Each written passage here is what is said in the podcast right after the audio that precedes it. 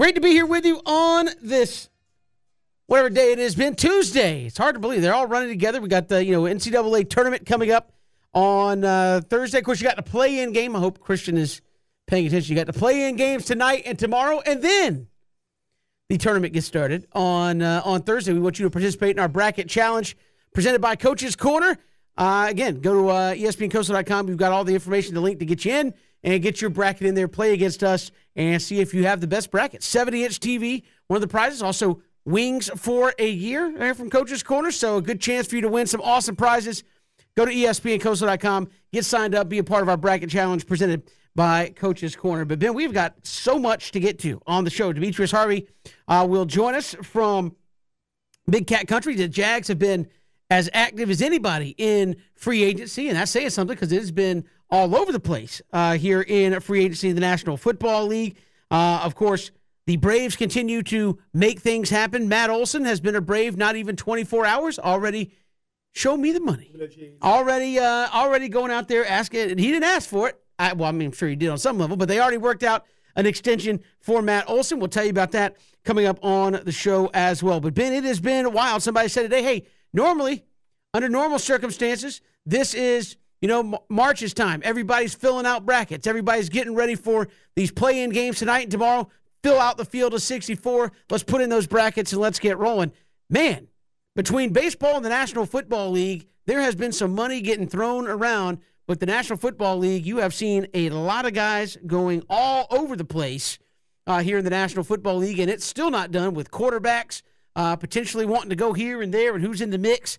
Uh, this has been wild. Uh, first couple of days here in the NFL. High salary cap number, Kevin. This is what happens when you, when you got a high salary cap. Guys are going to be benefiting from the fact that you got more money to spend. You no no bigger no big no bigger spender right now then the uh, Jacksonville Jaguars. I mean, I, we talked about a little bit yesterday, but I mean, what uh, Zay Jones and Christian Kirk and uh, Evan Engram. I mean, I, I remember uh, telling BJ was talking about how the worst uh, production at the at the tight end position has been the Jaguars for the last really four or five years. You get a guy like Evan Engram, first round pick out of Ole Miss, what four years ago? I think signs a one year fully a nine million dollar of a nine million dollar fully guaranteed contract. And and I got to say this.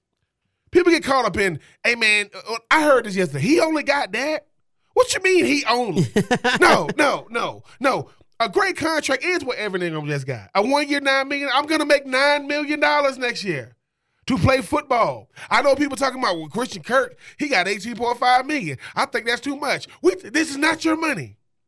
Christian Kirk has been super duper productive. I mean, almost 240 catches in his in his four year career, right at 2,800 yards. Uh, a great, great in the return game, but he's dependable. Now we'll see how Christian Kirk is going to be, uh, being being the number one guy to go along. Because because uh, Kevin, the one thing about the one thing about the free agency pool is it's who you can get with the money yeah. that you have. Because a team that's not spending at all, it's Indy.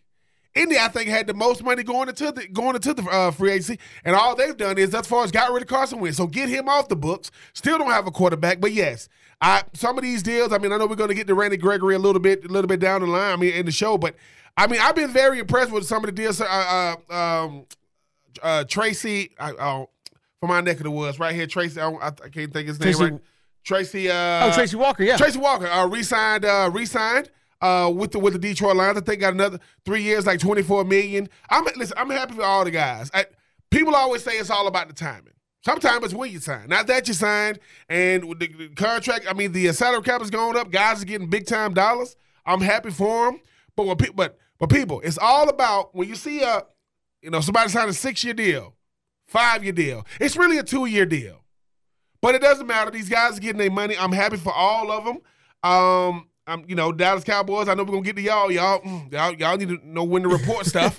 I know, I know that's really not up to y'all, but yeah, Kevin, you mentioned. I mean, think about it. We thought it was gonna be a, a slow cycle. Started with Aaron Rodgers, four years, 200 million, 153 million guaranteed.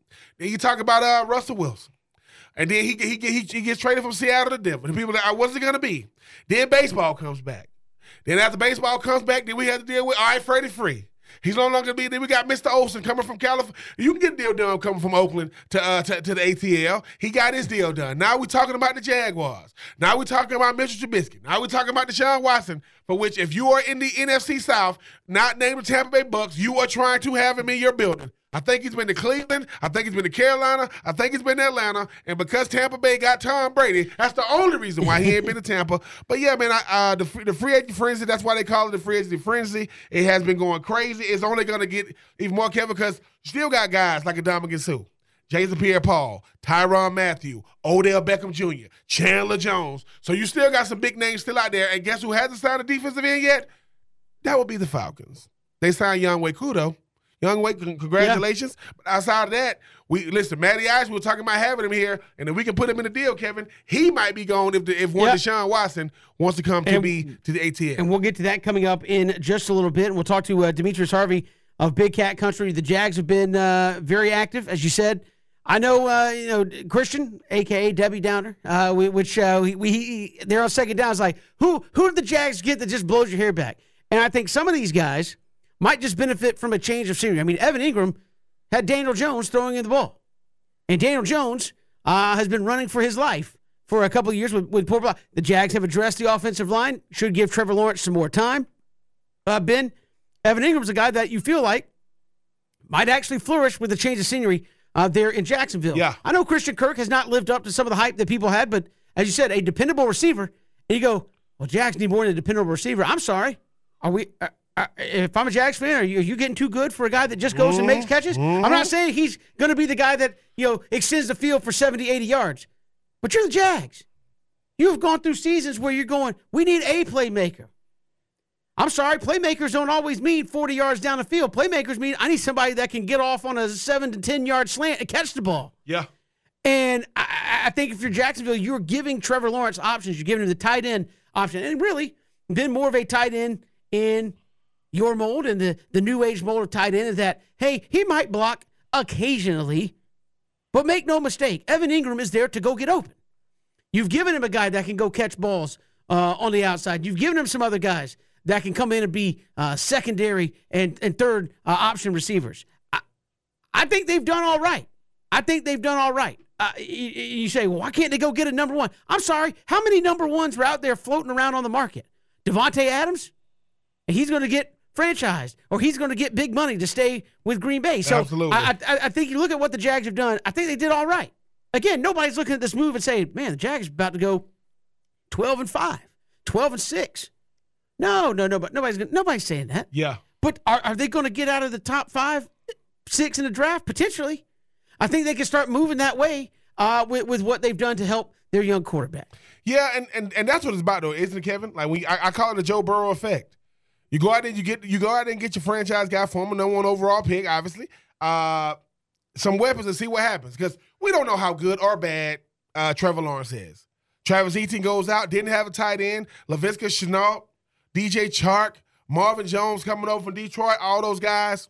A bu- you had a bunch of number two receivers, hoping, and and, and none of those guys have lived up to the billing. Now you go get a Christian Kirk, a guy. You notice Jacksonville wasn't trying to get any of those guys back. I oh yeah, yeah, but yeah. Uh, I think uh, I think DJ Chark is going to go sign a one year deal. I think Marvin Jones might have signed a. I think he might have signed a two, but you break. But Laviska now going into year three. Uh, you get to add a guy like Christian Kirk. You get to add a guy like they may trade Laviska Shenault away. So it's like well, well, well, yeah, well, well, Kevin, you know, you know how if, if you're in the front office, you say, "Well, I've seen you guys for a year." I mean, and I kind of seen what you guys can do. Some of you guys, if you can't get open consistently, there, I mean, were we gonna scheme you open? No, I think a guy like Christian Kirk, who was in a very, very, very, very crowded, uh, you know, because uh, AJ Green was out there in uh, Arizona, DeAndre Hopkins was out there in Arizona. He still was very, very productive. I think they said, well, look, we, I'm gonna give you a quarterback of Trevor Lawrence who's not gonna run around uh, like a chicken with his head cut off, like Kyler Murray, because Kyler Murray got to run around because he's a small dude, make plays with his feet and and uh, and with his arm. But you are right; they they are loading up on offense. You're gonna get a hopefully healthy Travis Etienne, Evan Engram, Christian Kirk, Zay Jones, uh, whoever you, and that's before you get to the draft. Whoever whoever's going to be holding, maybe a Tavon Austin, maybe a Laviska Shenault, and we'll see what we got. Oh, not to mention what they did on the offensive line. Re, you know, I mean, Cam Robinson. You get you get you know you get a guard that's you get a guard that's obviously uh, had a all pro type status. Maybe that's going to help Jawaan Taylor.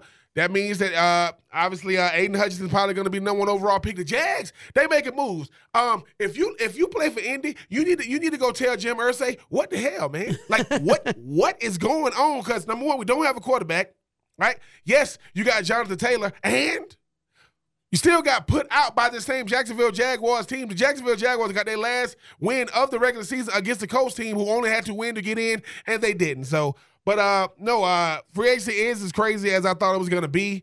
Um, everybody, like I said, when it comes to the offseason, NFL, they will dominate the headlines. And if you ain't got, I don't know, Unless I mean, baseball, they doing their best to kind of stay in the head. Oh, yeah. Everybody trying to see where you know. I mean, I don't know what Deshaun Watson. I mean, it, I'm, I got a show called "Where's Deshaun Watson? Where's Freddie Freeman?" Because you don't know what he's going to sign either. That's that's. I mean, it, it, first it was the Yankees, then it was the Dodgers, then it was. Now we're talking about the Blue Jays. Now you're talking about the Red Sox. I don't know where Freddie Freeman is going to end up. I just know it will not be in the ATL but he will be missed. But yes, uh, now the NFL already on Sunday now in the offseason, Kevin, they're trying to own Monday through Wednesday because yes, the NCAA tournament is among us, and right now it is not being talked about at all. Everybody's talking about who's getting paid. Yes. Uh, in baseball and football at the moment. We've got so much to get to here on the show. As I mentioned, we'll chat with Demetrius Harvey, Big Cat Country, talking about the Jags who've been very, very active. Of course, the Braves have been active uh, in the overnight hours. Uh, even we'll talk about that. As Ben mentioned, Deshaun Watson apparently has been linked to Atlanta potentially in. And what does that mean? We just saw this play out with the Braves, right? You have a guy, Freddie Freeman, fans like him. In comes Matt Olson. Well, obviously that means Freddie Freeman is not coming back. You just reworked Matt Ryan's deal. Obviously makes him better cap friendly deal. Also potentially makes him more tradable. If you bring Deshaun Watson in, Ben, Matt Ryan's done. Oh, he's out. Right, he's, he's out. He's gone. So I mean, so so I think we're we're seeing a similar situation we just saw for the Braves. Could I'm not saying it will, could potentially play itself out there with the Atlanta Falcons as well. We'll get to that coming up this hour. Love to hear from you. 912 342 7184. Hit us up on Twitter as well at Pigskin Radio. You can catch us uh, streaming live also at ESPNCoastal.com and on Facebook, Twitter, and YouTube. We're coming right back. Demetrius Harvey, Big Cat Country, joins us here on Three and Out. It is three and out here on this Tuesday. Ben Jaguars have been some big time spenders here early on in free agency. Joining us here to talk about that uh, from Big Cat Country, Demetrius Harvey joins us here on three and out. Demetrius, welcome to the show. How are you? I'm doing all right. How about yourself? Good. Uh, we knew the Jags had money to spend. Uh, they they brought in a lot. What was the best pickup yesterday, uh, in your opinion, of the number of moves that the Jaguars did? Yeah, they they brought in or they're going to bring in six guys. It seems like, and to me, the the, the best pickup, and and it kind of comes with a caveat. But Brandon Scherff, you know, he's a guy who is a five-time Pro Bowler. He made the All-Pro team a couple times. You know, he's clearly one of the best guards in the league. The only issue is he he can't stay healthy. You know, he's missed um, so many games over the course of his career, and and even in the past couple seasons. So it's a risky gamble where you're putting a, a right guard in there that may or may not actually stay healthy for the entire season. But if he does, and he's easily their best pickup, I think that he's a guy who immediately comes in and makes the offensive line better. And I think that they needed him. They needed a guy to come in. They were already losing AJ Cann. They were losing Andrew Norwell at left guard. They were losing a multitude of players who they needed to just plug and play somebody. And Brandon Scherff definitely makes the list. Demetrius, when you look at the fact that uh, obviously this uh, the Jags, I mean, that's Kevin mentioned, was going to be big time spenders. They go out there, they get Christian Kirk, they get Zay Jones. You're going to get hopefully a healthy Travis Etienne. You look at that offensive line. How much better have these guys already got in free agency before you even get to the draft? Yeah, I mean, people can make up what they want about the the amount they spent, and you know, did you overpay Christian Kirk? Why are you bringing in Zay Zay Jones? Um, the the point is though they they definitely got better. They got better at the receiver position. Um, last season was abysmal. You know, you had Tavon Austin at the slot, who is a guy who, I mean, frankly, he probably wouldn't have been in the NFL if it wasn't for Urban Meyer and the Jaguars for signing him. So, if if if you're going to go after it in the sense of did they get better overall, I think if there's no question, you know, Christian Kirk is a guy who clearly hasn't reached his you know ceiling per se. I mean, maybe he's he's gotten close to it, or who knows how how much more he has to grow. But clearly, he's a guy that can come in and immediately help you um, stretch the field from the slot position. I think that that's where he's best served, and I think that they immediately got better at the receiver position, and then obviously offensive guard they got better. Um, having Zay Jones come in, I'm not quite sure how I feel about that signing, only because he hasn't produced at the level that you would want to see. Um, but you know, he's a guy who is a sure-handed catcher. He's going to make plays if if he gets the ball thrown to him. So I don't see why not to bring a guy in at least as a body. And then obviously on the defensive side of the football, they've upgraded at, at linebacker. Um, we already saw that they released Myles Jack, so there's a couple guys in there, Foye, Olakun. I'm not exactly sure how to pronounce his name, and then um, Foley, the defensive tackle, who's going to come in and, and be basically a big time run stopper for him. So I, I think overall they they did get better. Um, can they have more room to grow? Absolutely, and I think that they're not done um, during the free agency period, and I think obviously the draft. And uh, and Demetrius, I saw you tweet out uh, earlier today. They still have, as you said, room towards the cap, uh, even with the the hit they might take for Myles Jack. What still what six million dollars or so after you factor out the, uh, the the rookie pool, right? Yeah, after you factor out the rookie pool, I mean they have about I believe it's around uh, it should be around 12 or 14 million because you you add in that Myles Jack is saved, but that also doesn't account for Evan Engram who's coming in apparently at 9 million dollars guaranteed. It doesn't account for uh, Foley who has 30 million dollars, um 10 10 per and I think 20 million guaranteed and then um uh, also the Zay Jones signing, you know, he has a eight million dollar per year contract. So you still have to factor those kind of guys in. I, I still think that they're not done in terms of making moves, um, but they will have to you know clear up some cap space. They're going to have to at least cut maybe Brandon Linder at nine million dollars savings, and then um, figure out where to go from there. But it, it's it's going to be interesting to see how they figure everything out, and and if so, you know.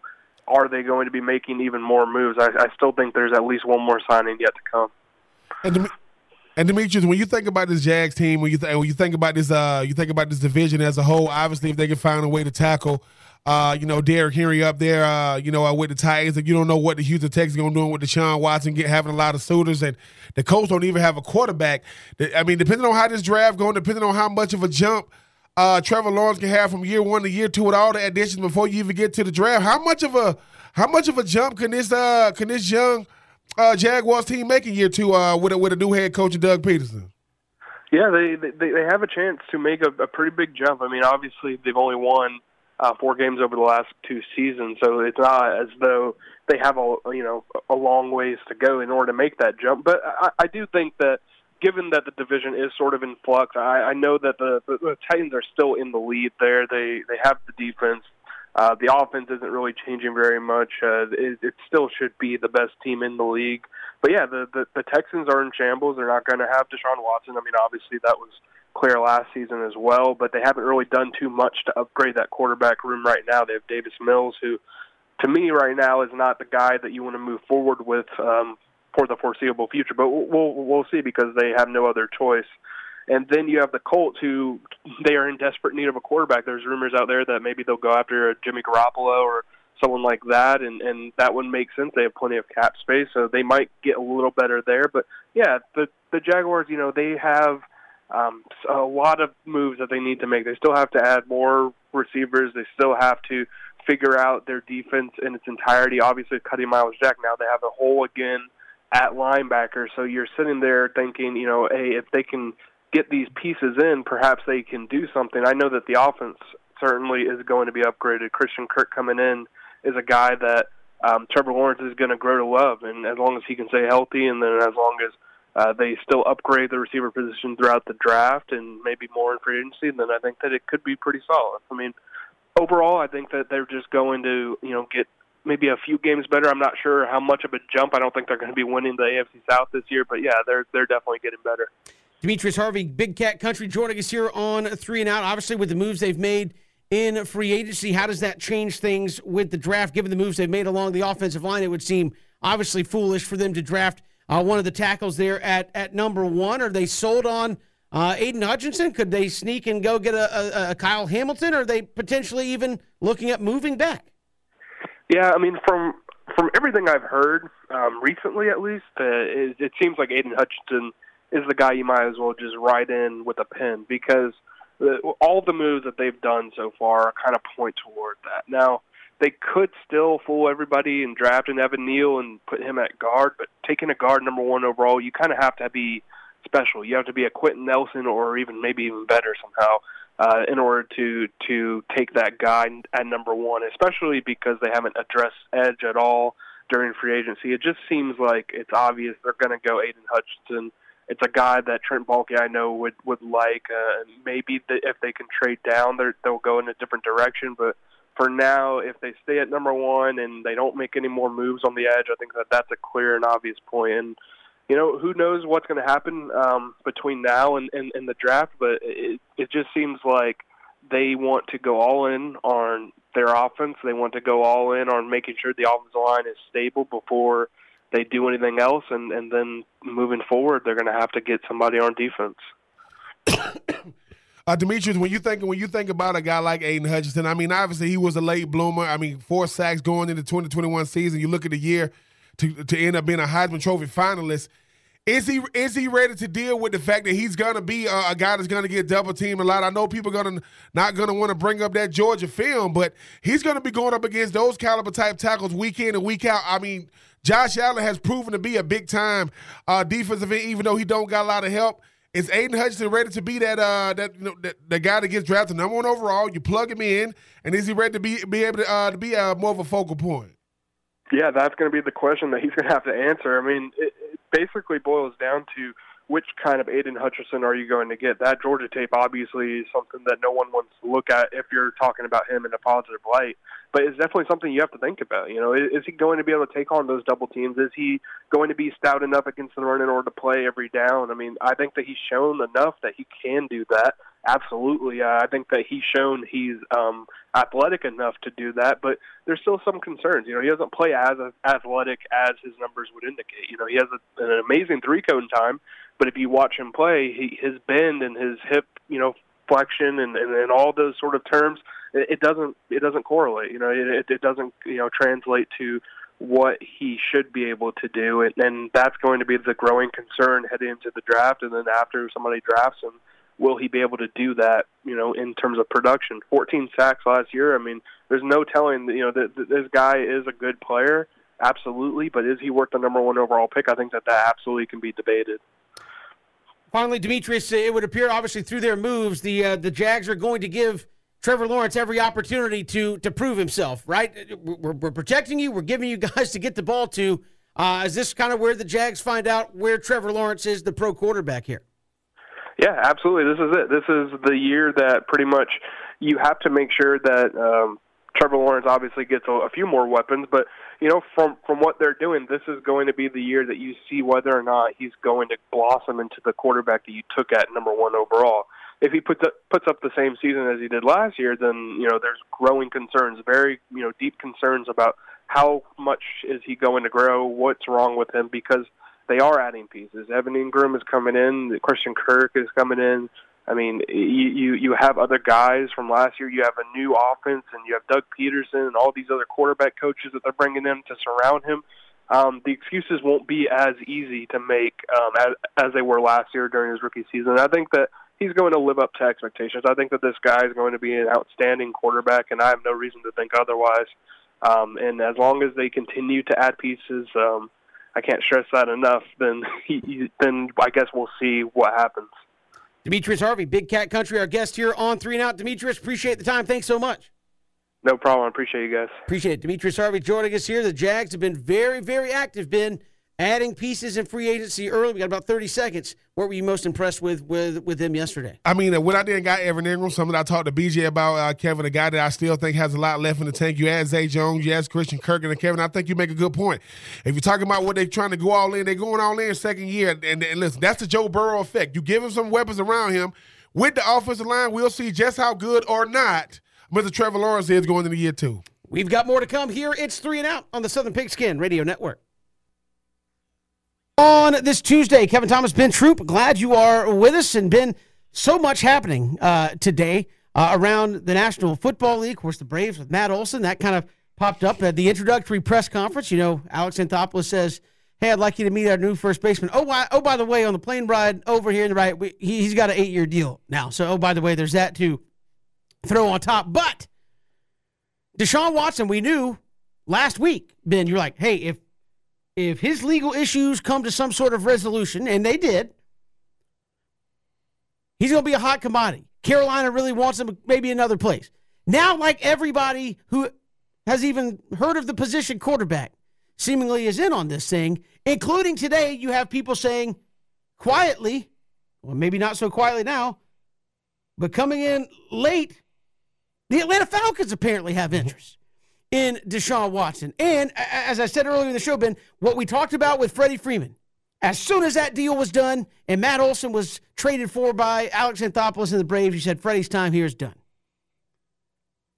If Deshaun Watson comes to Atlanta, Matty Ice is done. Right? I mean, and that's that's just the reality of the situation. And you say, well, what if Deshaun Watson gets a, a four game suspension from the commissioner? I think the Falcons will just eat it. Right? They'll they'll put Josh Rosen out there for four games and be like, there you go. But we can see two kind of icons in Atlanta sports moving on within the span of a couple of days of each other. How real do you think this is? Is this the Falcons showing interest? Obviously, Deshaun's an Atlanta guy, but showing interest to jack the price up. You know, hey, there's more suitors. Houston going to jack the price up to kind of stick it to Carolina or New Orleans if they want him. How much of this do you think is actually real from Atlanta? I think it's very real. I mean, because Kevin, you know what you're like. I know. I mean, I go, I go back to the old brave adage you always say. It's uh, sometimes. I mean, you got to trade a guy when he has trade value. Well, a guy like Deshaun Watson changes everything. When, we, we're talking about keeping Matty Ice and trying to give him the best possible option to be able to get the best out of him in, in these last couple of years, that's different. And then somebody goes, "Hey, Kevin, what? Deshaun Watson people on the phone? Who?" Because it's all about getting better right now. It's all about having the best possible. Qu- when we start talking about organizations, it starts and ends with the quarterback. If I got the best quarterback, then I can start building out. You don't believe me? Jacksonville is treating Trevor Lawrence like he's uh like he's a Tom Brady, like he's an Aaron Rodgers with all the weapons they're giving around him. But he's also under uh, a rookie contract. He's also going to a second year, and they think they can win with him. Deshaun Watson, before he before uh before his suspension, led the NFL in passing yards on the Houston Texans. Led the NFL in passing yards for the Houston Texans. So now that Atlanta got a shot to get him, you say to yourself, well, look, I mean, you start reevaluating. And you know what makes the decision even more easier? Tom Brady's back in the division. Uh oh, because when Tom Brady's gone, hey, we got the best quarterback in the division. Well, now we don't. We definitely, Carolina might have the best team in the division. New Orleans might be best suited to, to, to, to, make another playoff run, and obviously Tampa got got Tom Brady. Adding Deshaun Watson, uh, I mean uh, Kevin makes everything different because you know he makes the team better. Now, I mean, we I know we I know we were joking on Twitter when they was when they, they said uh, the GM, you know, Terry Fontenot trying to show them who they got to throw to. They don't got nobody but Kyle Pitts. Kyle Pitts is looking around saying, "Dude, what a difference a year makes." But Deshaun Watson makes everything different. Like I got there are fan bases right now like they said that uh, San Francisco is no longer in the running. They're not going to meet with Deshaun Watson. People are going, why not? Like, why couldn't you even meet with him? So I think right now he's met with the Cleveland Browns. I think he's met with Carolina. I think he's met with New Orleans, and I think he also met with Atlanta. I think Kevin, if you if you can now, this is going to take some. I was say, is the price worth it? What is expected to be? Uh yes, because of the player you're getting. Because the thing is, it now is is his number going to be higher than Matt Ryan's? Yeah, but he's also a younger player. He's also signed his contract after Matt Ryan. Now you're gonna have to put the put together a package. I think for a guy like for a guy like that, I mean, you talking about two, maybe three first rounders. You talking about Matty Ice? Yeah, but for a team that's really needing talent, that's a oh, steep price well, to give well, up. I will in my this. opinion, I will say this: if you are Terry Fontenot, do you have a choice to not to, to not bring him in? Because you're not me. Per, I don't think they're gonna get him. But Kevin, this is it's like what we say about Alex Anthopoulos. Every time a big time pitcher comes up at the trade deadline, Atlanta can't afford him, but they can pick. They can. They can. Hey man, we can fly in. Because sometimes you got to give the illusion that we're trying to be what a friend, winning franchises go after players. I ain't got the money. Well, well, think of it. It's ways to get there. They already took a bunch of money off the cap because they was able to restructure uh, Matty Ice, make that more of a signing bonus. Now they still have no money. Younghoe Koo, he got he, he gets a new deal. I think Jake Matthews got a, got an extension. Uh I just think with a, a, guy like Deshaun Watson, you always go. He's like Russell Wilson, man. You got a chance to get him. You gonna at least, hey man, could y'all at least come have some coffee? Can we at least talk about it? Because sometimes you're trying to formulate what you can actually do. Because Deshaun Watson's probably not about out of the picture. But you could be saying, hey, dude, we, we got to try to put together some strategies because, I mean, this 2023, uh, Matty Ice is probably not going to be, you know, a Falcon anymore because of the because of the cap number. But I think Kevin, what can it hurt? The worst they can say is, okay, we ain't got the money. Well, we've told everybody that. Hey, we ain't got no money for nobody. I mean, our our leading tackler is now a Jacksonville Jaguar because we couldn't we couldn't pay him. I guess this the, my my my the crux of my argument is is this a, one of those things that would that sounds nice, like oh man, Deshaun Watson, that that that's great. Then you then you get that. I mean, I would love to have a Lamborghini. Then Yeah. they show me the sticker on the Yeah. window, and I'm like, Oh, yeah. "Eh, you know, that's a that that ain't happening. I, I worry about pulling what like the the Saints did for Ricky Williams, where it's like you start giving up Yeah. a lot. I mean, again, you did that for Julio Jones. You gave, but you start giving up multiple ones. And you say multiple ones. Okay, for Deshaun Watson, but multiple ones. These are future starters Yes. that you are not this getting. is this year and, yeah, and future so, years. so these yes. are these are starters that you are not getting to help your team on a team that needs help. Is it you mortgage the future to get the car, but you can't make the payments? Is it, you see what I'm saying? Like Yeah. you understand? So Yeah. like, you get Deshaun Watson, and that's great. We that's a great quarterback. Then he goes to Terry Fontenot and goes, Hey, can you give me somebody to throw the ball to? Well, you have got a great tight end. yeah. No, no, but I need, I need, I need like somebody I- I need a receiver. Well, no, we don't got any money for that. Yeah. So it's like, I, I, to me, that's where it's a fine balancing act. If you are the Falcons going to be as serious about Deshaun Watson as maybe some people think think they're going to be. And I think, and I, and I think you, but I think you just said it. You, you, you, you are, you are, you are hamstringing the, the, the organization, Kevin, because look, it's going to start in with these quarterback contracts. I'm not Matty, saying I- if you get a great deal, well, don't but- do it. But if you start saying it's going to be at least but about three number ones, like. I, I'm, I'm not this time. This time yesterday, we're talking about Matt Olson as if to say he's not one of the best uh, first baseman in baseball. He's just ain't better than Freddie Freeman. Well, you can say that about everybody, but if you were Alex Anthopoulos, you said to yourself, if I'm not gonna get Freddie Freeman, I got to get the guy behind him. I got to get him. Got him. And I gave him a new deal. So so look, I'm gonna go ahead and give him his extension right now on the plane. And then when you start going to the numbers, 39 home runs, hey man, that's some of the best hitters. That's some of the best.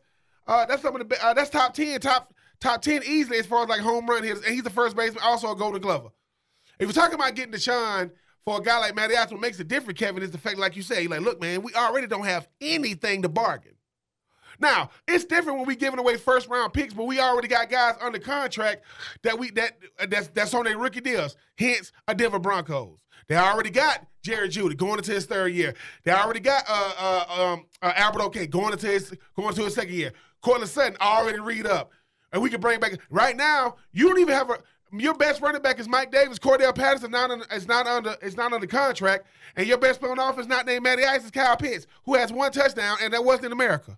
I'm just saying, we we you you you you you really need to. Terry Fontenot was going, man. Thank God I got a bald head, because my goodness, man, like it's he gonna have to do his best Houdini act. But I think Kevin, this is more perception than reality. He had he had to he had to kind of make it look like he can get him. I don't think they're in a position to get him because, like you said, Atlanta need every draft pick they can get.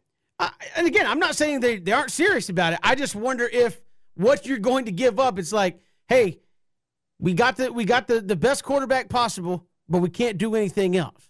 Uh, you know, I got the uh, what what people used to call it being house poor. Like, hey, I got the best house I could possibly get. Unfortunately, I got no money to do anything else. So I got the nice house. I can't do anything because all my money is going to this one thing. So how can you supplement the ball club, uh, that football roster, if you tied up a lot in Deshaun Watson that you can't go out and, and get him weapons to be successful. Uh, I, don't know. Maybe, as you said, we've seen GMs in Atlanta work mir- miracles before. Yes. We just saw it with, you know, uh, Alex Anthopoulos. I'm not saying it can't happen. I'm just wondering if it could happen and that be a prudent move. We got more to come here. It's three and out on the Southern Pigskin Radio Network. Good to have you here on this Tuesday. Kevin Thomas, Ben Troop, March Madness is upon us. You got some to play in games tonight, two more tomorrow night, and then we'll have the field of 64 set. Want you to get in on our bracket challenge presented by Coach's Corner. Go to espncoastal.com. You'll find a link there to get in on our bracket challenge. Fill in your bracket. Winner of the bracket going to get a 70 inch TV from Coach's Corner or uh, wings for a year. Great prizes there. So go sign up, put your bracket in, compete against myself, Ben, BJ, Christian, PJ. See if you can beat the gang here at ESPN Coastal winning bracket against some great prizes. Go to espncoastal.com and sign up for that bracket challenge presented by Coach's Corner. I mean, to beat me is probably not going to take much because mine mine the last few years has been rough. Man, Needless to say, Ben. Kevin, I will say this: if, would you would you want to be the person to have a perfect bracket though? Because that's the one thing. I think that's can do. impossible. Like no, because if you did right, because this is what happens: you get the perfect bracket. All of a sudden, your phone start blowing up. The missus telling you, Kevin, just tell him you lucked up. I didn't luck up. I, I got a strategy Yeah. to this. And then next thing you know, you got listen. You got to you because nowadays anything you do that goes against the norm, you got to go on the uh, you got to go on the media tour like Kevin's literally on TV saying, well, you know, I mean, and you start breaking it down. But Warren Buffett said, Yeah. I would give a billion dollars to Yeah. a perfect bracket. And people, oh, Yeah. I was li- I was living. Uh, I remember when the uh, I think the Powerball or something was like five hundred million. This is when I was up there in New, New York, New Jersey. Kevin, the line was outside, and I go, "You're not, you're not gonna win it." No, I woke up this morning. and I just no, no, no. this is the hardest thing to do because Kevin, what do we see in the tournaments? Last second three. I, you're gonna see more buzzer beaters in the tournament Yeah. and, you, and it's one game elimination, man. So yeah, do not listen. Just like our picks during the year, do not go to the bank with these. I, my my bracket is gonna be busted already. Yeah. I got a better shot at let my nephew is too. I'm gonna let him pick my bracket. Yeah. He got a better shot. He go he gonna pick the teams with the with the, with the nicer colors. And God forbid BJ ever got a perfect bracket. Oh my We would, God, uh, whatever he'd end up. No, I'm saying that, but if I did get a perfect bracket, Ben, I, I mean, I'd be like, can, we- can we find, uh, you know, who who's considered like the smartest guy out there right now? I mean, is it like Elon Musk or like Bill Gates? Like, look at me. I know you're out here making electric cars and self-landing rockets and stuff. I got a perfect bracket, son. Now think about Like- that too. Like with all, with all, with all the with all the with all the the, the, the nerd stat people don't get into this because they know because it's too much unpredictability. It's just too much. Well, I will say this. I mean, I, I, I look at the, the the way college basketball has gone the last couple of years, and it seems like coming out of COVID, where you've gotten into like the first really start to finish season in a couple years in, in college basketball. I mean, a lot of times we say there's chaos, but I really feel like there's not. But maybe Gonzaga and maybe um, I don't know, like an Arizona out there that are really, really good. Yeah. Good. Outside Yeah. of that, once you get down to like the Sweet 16, you hate to say the cliche, but you really feel like once you're there on that second weekend, like anybody could win. Oh Like, yeah, like, yeah, I- you make, you, because, I mean, you make it through the you make it through you make it through the you make and, it and normally that's just stuff people say to, to make everybody feel like, oh man, anybody can win this. No, but you literally had a week in college basketball this year where what, like 12 of the top 15 teams all lost on the same weekend? And it's like, I, I don't see that one team that everybody's like, nope, they're they're just lock it in Final Four for sure. Maybe Gonzaga, but the rest of it, Ben, I wouldn't be surprised if some of these teams that people pick in the Final Four aren't done on the first weekend, out in the round of 32. I, I, I mean, it really w- wouldn't surprise me, just given the volatile nature of college basketball, and we've seen, uh, you know, with the with the double play in that you have, you you you shove some 16 seeds kind of out of the tournament, so to speak, and you get a little bit deeper in the middle. And I think when in a year of parity like we're seeing right now, like this tournament's about to be crazy because I because I don't think uh, again the difference between a two seed when you're talking about teams like Auburn and Tennessee are they unbeatable? no, No, uh, but but but could they very well make a run to the Final Four? They absolutely could. of course. But they could also be out in the first weekend. There's not, The, I mean, and it wouldn't shock anybody. So, I, I to, to me, that's what's exciting about going in this tournament, where there are some good teams, maybe some teams that are better than they traditionally are, and they could all be one of those upset losses, and it would not be surprising at all. Well, it, it, they can they can go on a Texas A&M run, right, Kevin? I mean, you look you look at how much momentum they had in the in the conference tournament, played in the played in the conference tournament championship, and didn't make it in. So I I I, just think that what's crazy is Kevin. You got teams, right? You know, uh, you know, uh, mid-major teams that, that got a good run. The problem is they're not using as much attention. They're not using, oh my God, Loyola, you know, Illinois, and all these different things, right? And it's like, dude, and then as soon as they lose, it's oh, right? Feel the tournament is about the blue bloods right to the top of the end. It's about the, the, the Cinderella story that started off. It's about learning about teams we ain't never. I remember when the uh, the college, uh, the, uh, the, uh, uh, when the coastal coastal Florida, they Live City when they was in it. And then when they were dumping Oh, on Florida Gulf Coast, Florida yeah. Gulf Coast when they was. I remember with VCU when they had Coach Shaka and they had their run. Which shout out to uh, shout out, shout out to another one of those Deloaches. That his, I mean Rob Deloach son is like balling up there with VCU. But we'll see what happens. I mean at the end of the day, Kevin Cinderella, she'll make it to the ball, but she will not leave with a prince. I guarantee you that. Go to uh, ESPNCoastal.com. Get involved in our bracket challenge presented by Coach's Corner. Obviously, you still have a couple of days to do that as you don't have to officially have it locked in until that first game on Thursday. So, ESPNCoastal.com. our bracket challenge presented by Coach's Corner. Love to have you be a part of that, and you can win some great prizes there at the end of the day. We're going to take three uh, next hour. Certainly the Braves lock it up, Matt Olson. That's big news as well. We'll hit all that and more hour two here on Three and Out.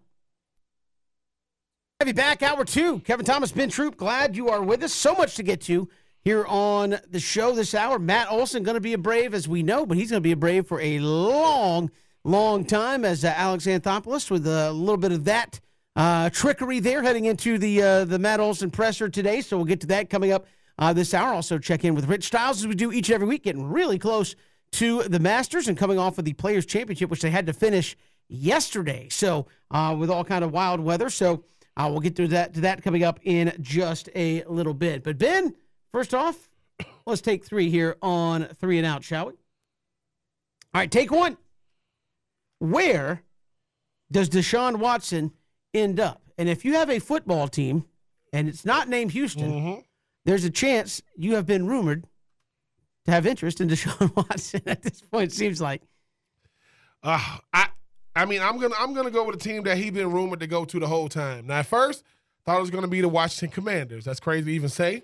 Then I thought it was gonna be the Seattle Seahawks, but since they trying to replace Russell Russell Wilson, but I think it's gonna be the Carolina Panthers. They've been the most they've been the most aggressive thus far. I know the New Orleans going Dennis Allen gonna throw they uh throw their hat in the ring, and I know that Terry Fontenot in Atlanta they, they're gonna do their best to try to make a pitch that make it that's more of a, a perception driven type thing, Kevin, because of the Atlanta faithful. But I think it's gonna be Carolina. When you look at Carolina right now, I mean, you talk about a team that has Christian McCaffrey. You talk about a team that has a defense, you know, uh, that, that has a lot of young superstars, Stephon Gilmore, CJ uh, Henderson. I mean, uh, I just I just I just think for me, you know, you think about a guy like like Deshaun Watson. Deshaun Watson has been blessed to never ever really leave the South, even though Houston, you know, it depends on who you ask, is that the South, is that the South or not. But this is why it really makes sense.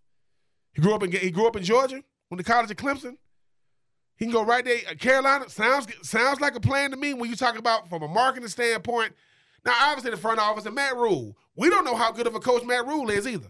Because Matt Rhule, since he came in the NFL, I mean, he was okay at Baylor, had that one year. So I just think that for me, Kevin, I know as you mentioned, everybody needs a quarterback. I've heard it rumored. They tried, to, they listen, they told, they said they love Baker Mayfield on Monday, Tuesday. I mean, Baker Mayfield, you get the hell on and we get get shine. But for me, I think it's going to be the Carolina Panthers. I think it comes down to a matter of fact as, as well as who can afford Deshaun Watson. And by afford, I don't mean to pay him a salary. I mean, like, what do you got to give up in order to get him? I don't know that that's Atlanta, even though Atlanta has shown interest and has been thrown out there as a quote sleeper team. I don't know that Atlanta can afford him. I really don't want him in the NFC South, to be honest, uh, Ben, if he ain't going to uh, to Atlanta. But I do think Carolina is still kind of the the front runner to get it. I think he ends up in Carolina, as you said. It makes a lot of sense. He's going to be a draw wherever, but as you said, went to Clemson. You know, Charlotte, not too terribly far uh, from there. All things considered, I, I think it does make a good sense from, as you said, from a marketing standpoint. I think Carolina is where he's going to uh, to end up. They can also probably, if you're Deshaun Watson, you have the the no trade. Uh, I mean, you can also say, well, they can also afford to put some guys around me as well. Atlanta may not be able to do that Yes. at the end of the day. All right, moving along. Take two. Who will play wide receiver for the Atlanta Falcons? And I say that Ooh. because as of right now, Ben, I will give you as much time as you need to run down the current depth chart at wide receiver for the Atlanta Falcons. I know. I know. I, I'm not. Listen, this is my obviously this is my squad. wow. I don't. I don't know nobody. Listen, Cordarrelle Patterson is gone. Justin Gage has moved on. Justin Gage is a freaking Tampa Bay Buck now. They don't have any. When I say they don't have anybody, they have somebody on the roster, but nobody who is No, recognizable. they have, no, they have. uh, I think Zaccheaus, and that So- no, so that might so- be their entire So, so, so wide let's go receiver through, core. listen, so you got Zaccheaus. He signed like some type of tender to keep him Yeah. there. Cordarrelle Patterson wants to get re-signed, but he wants to get re-signed, but they're gonna try to work his as a running back slash receiver. Calvin really likes to bet. They just call it what it is. He- he's, he's, he's not gonna he's not gonna be a Falcon. Uh, Kevin, I look. This is what I would like to see. I mean, you got you got when you got Robinson from Chicago. You got Jarvis Landry. Uh, you know, I mean, he he he wanted to because I th- I think because uh a guy like Justin Gage is the Tampa, I'm, I don't think they're gonna add two guys. If you can get one or maybe two of those guys, because whatever happened to Kevin to having one of the most prolific receiving cores, so you don't know nobody anymore. What what about the days when you had you know Roddy White, when you had, you know, uh, when you when you when you went out there and had Julio, right? I mean, now and Tony Gonzalez. Now you got Kyle Pitts. That's it. I mean, as far as like a, as far as like a person who can definitely threaten the defense, who's definitely going to be a focal point. Terry Fontenot is on the phone trying to get trying to get Deshaun Watson. You ain't got nobody to throw to.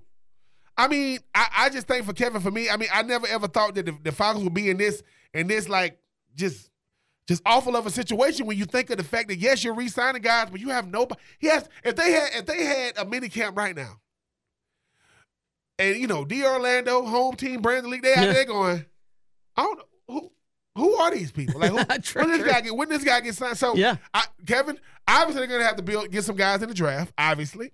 But you're gonna have to still gonna have to get a veteran. I mean, Kyle Pitts still doesn't know what it's like to have a true number one receiver to, to, to take the weight off of him. That way he possibly can get in the end zone more, which is a big big reason. But right now, Kevin, it's a big gigantic question mark when it comes to the receiving core for Atlanta, and that's not gonna improve any anytime soon because unless Jarvis Landry's gonna take a pay cut.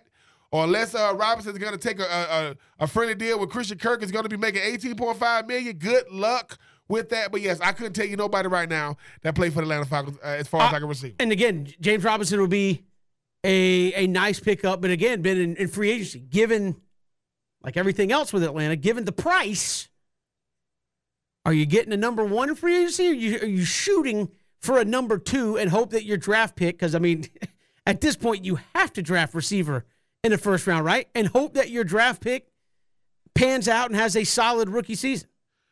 Whew, I think Kevin. I, I mean, I don't know if you're hoping for Ja'Marr Chase numbers, but I mean, you need somebody that can play something like that, right?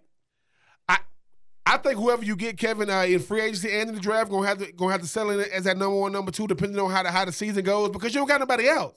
Like, you got to have something to build off of. So if you walk, so if you coming into Atlanta right now, you saying to yourself, if I'm a rookie, who's gonna show me the ropes? Now you got a better shot of being a really really good player because Matty Ice is gonna gonna gonna demand that from you, but Ja'Marr Chase, Justin Jefferson, Odell Beckham. These LSU receivers got everybody thinking, hey man, let me just, you know, that's like a, that's, that's like a college football. Man, go out there and get your Nick Saban, you good. Yeah, uh, yeah, of course. No, I do think there are there, there are going to be some veteran guys who's going to be able to get a nice contract. Might not be, you know, what Christian Kirk just got, but you can still be. You're going to be the number one on the Atlanta Falcons because you're already going to have, and you get some receivers in the draft that's going to be NFL ready. That can definitely run the route tree. Definitely going to be able to get more opportunity. But yes, I don't know who's going to be on Hard Knocks this year. I don't know if they're going to try to double it up and do two teams, but I would love to see the Atlanta Falcons offense on Hard Knocks just so I can see. And and and it Just kinda, so you can learn names. just so I can learn who that. And it kind of it kind of it kind of does pave the way for maybe like a Cordarrelle Patterson to come back, Kevin, because he is familiar with the system. He does provide uh he does provide like uh value both at the running back and the receiver position. But we'll see because man, these I mean Christian Kirk just reshaped the whole market if you're trying to get paid uh as far as a receiver right now. And a lot of these guys we mentioned, they got way better numbers than him. Yeah, again, I, I'll be interested to see what the Falcons can get in free agency as a receiver spot. You need more than one. I mean, you, you can't just say, well, we'll address it in the draft. Okay, so now you have two wide receivers. We're just just gonna run, uh, what do they call it, 11 personnel Yeah. all game? That's all we're going to do is just have, uh, you know, two wide receivers out there the whole game. I mean, I think if I, as I look at this draft, Ben, if, if we're going to keep Matt Ryan, and who knows with Deshaun, but if you're going to keep Matt Ryan, I'm drafting a wide receiver, and I'm sorry, love Cordarrelle Patterson, drafting a running back somewhere. Uh, given as deep as running back is, you could probably get a nice one third, fourth round. Sorry, Yeah, Mike oh, yeah. Davis. Sorry, Cordarrelle Patterson. We're getting somebody that can run the ball, Yes. and, and and we can utilize you in, in your in your roles as we see fit. But man, I think the Falcons could be doing a lot of picking on offense with their draft. I mean, if you go to the draft and you have one wide receiver on your roster, and I know there's free agency, but if you go to the draft and you have two wide receivers on your roster, I think you got to draft a couple. You probably need to draft a running back. And I know that's not sexy uh, necessarily when you're like, hey, we need some D linemen. But I mean, what are you going to do? Run Matt. Hey, Matt, we brought you back, man. We restructured your contract. We really appreciate you doing us a solid. Who's my wide receivers? Some cat named Kevin Thomas. He came off the radio, was going to run routes out there. Go get him, big man. Like, no, mm-hmm, eh, like, mm-hmm, y- y- mm-hmm. I- I- I- you got to do better than that for, for Matt Ryan. All right, moving along. Take three.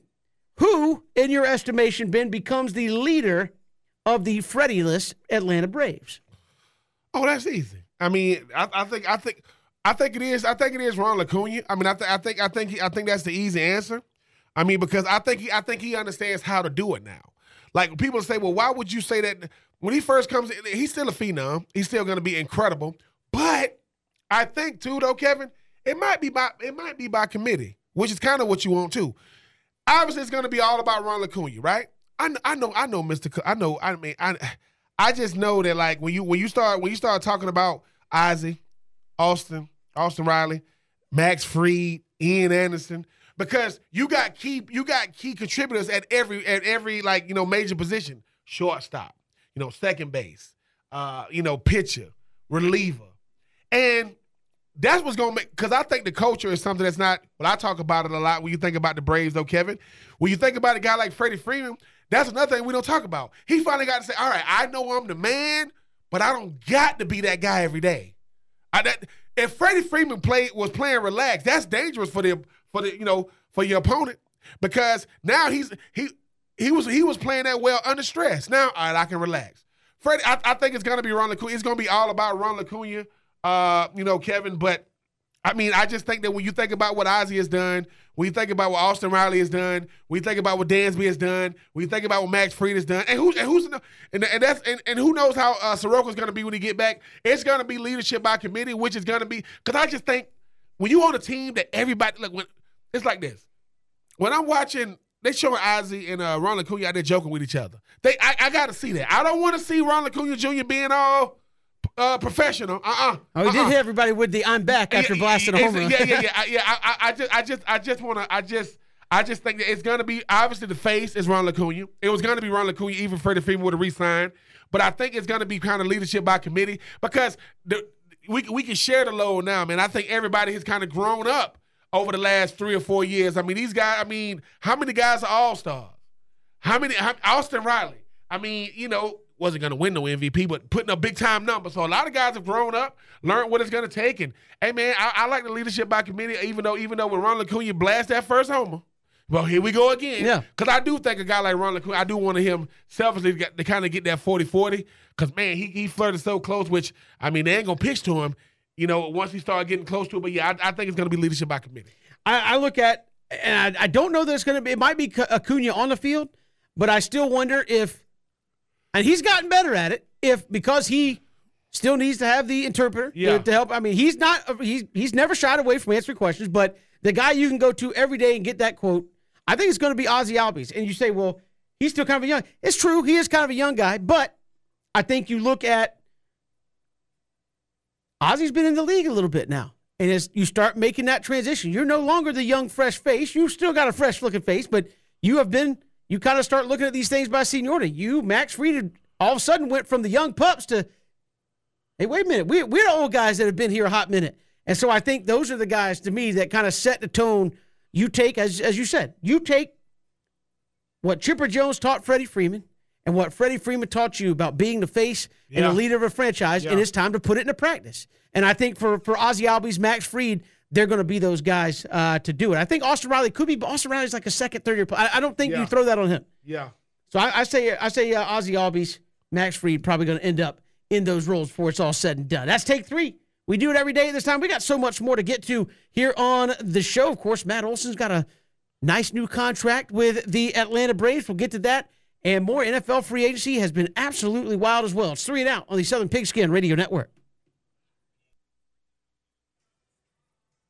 Well, Alex Anthopoulos, you can't ever accuse him of not staying busy. Uh, ben, Matt Olson trade yesterday and caught a lot of people uh, in their feels, obviously about Freddie Freeman. And hey, we love Freddie Freeman, but you had to make a non-emotional move apparently for the ball club, and you say, well, it was all about the money.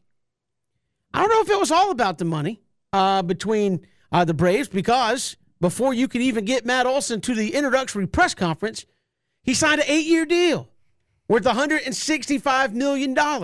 So the Braves obviously had some money. To, now, is that as much as Freddie was going to get? No. No. But you locked up a hometown player Come on. for eight years Come on. and maxing out 22 million on this thing, which is going to be about 13 less than what Freddie was going to be making a year. And you got a player that's really, really good. So, I mean, Matt Olson said, look, as soon as I got traded here, you know, my agent got on the phone and said, hey, they want to work out an extension. And, and he said, do it. I want to be like I'm from Atlanta. This is an opportunity for me to play. Uh, you know, for my hometown team, they're a contender. They're young. They got guys on friendly deals. Let's do it.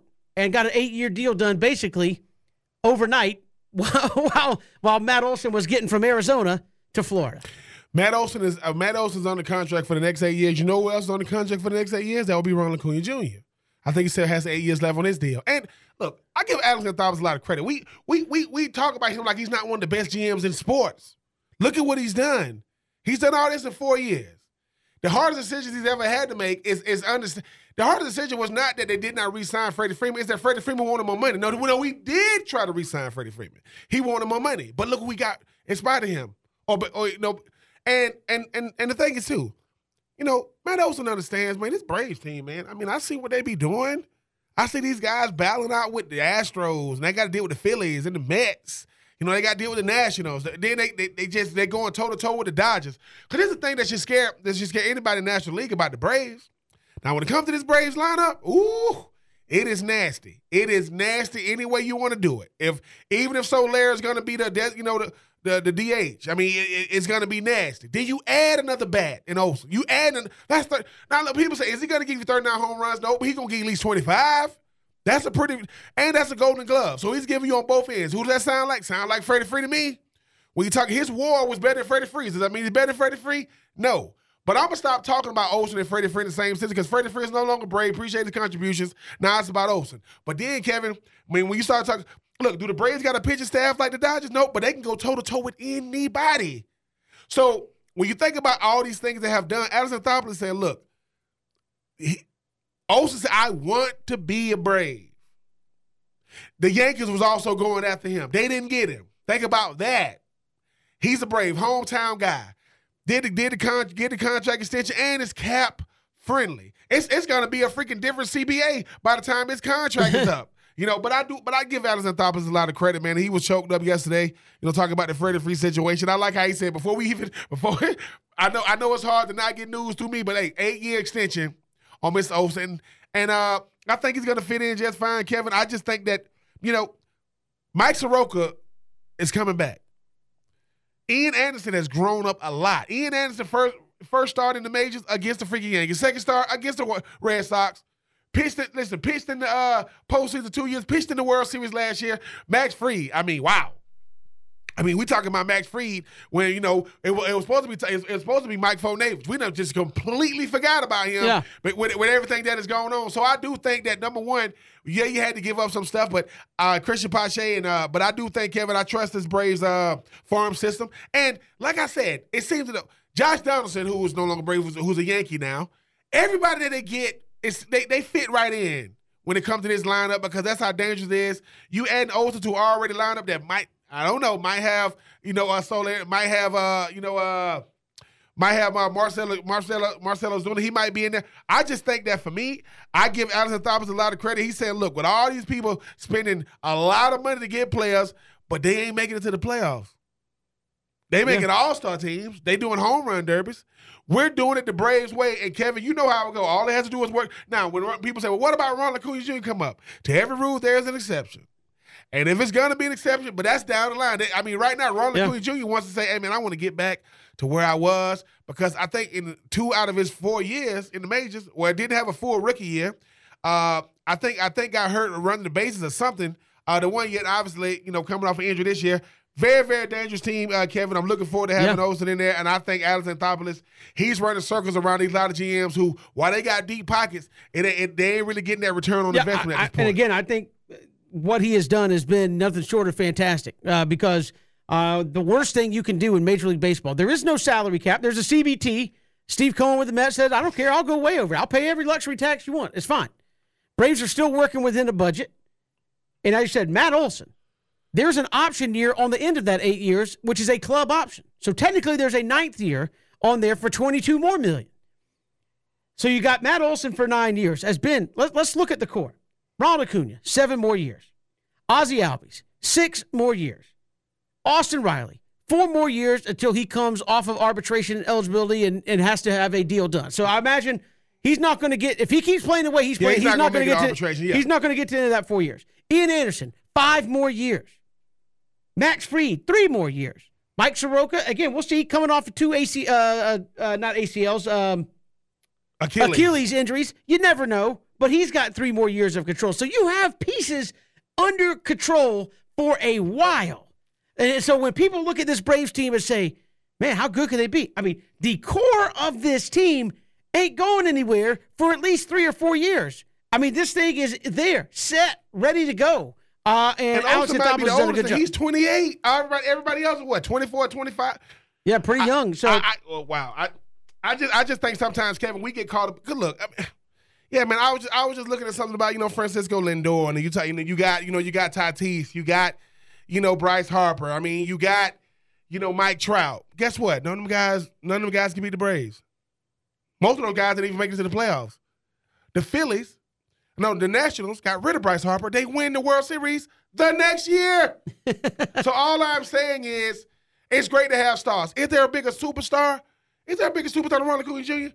Maybe. Yeah, Mike Trout. Yeah, not many. But but If but- there is, yeah. When they, when, when they was ranking the top players in the majors, the Braves had two in the top ten or top fifteen. That would be Freddie Free, Ronald Acuña Jr.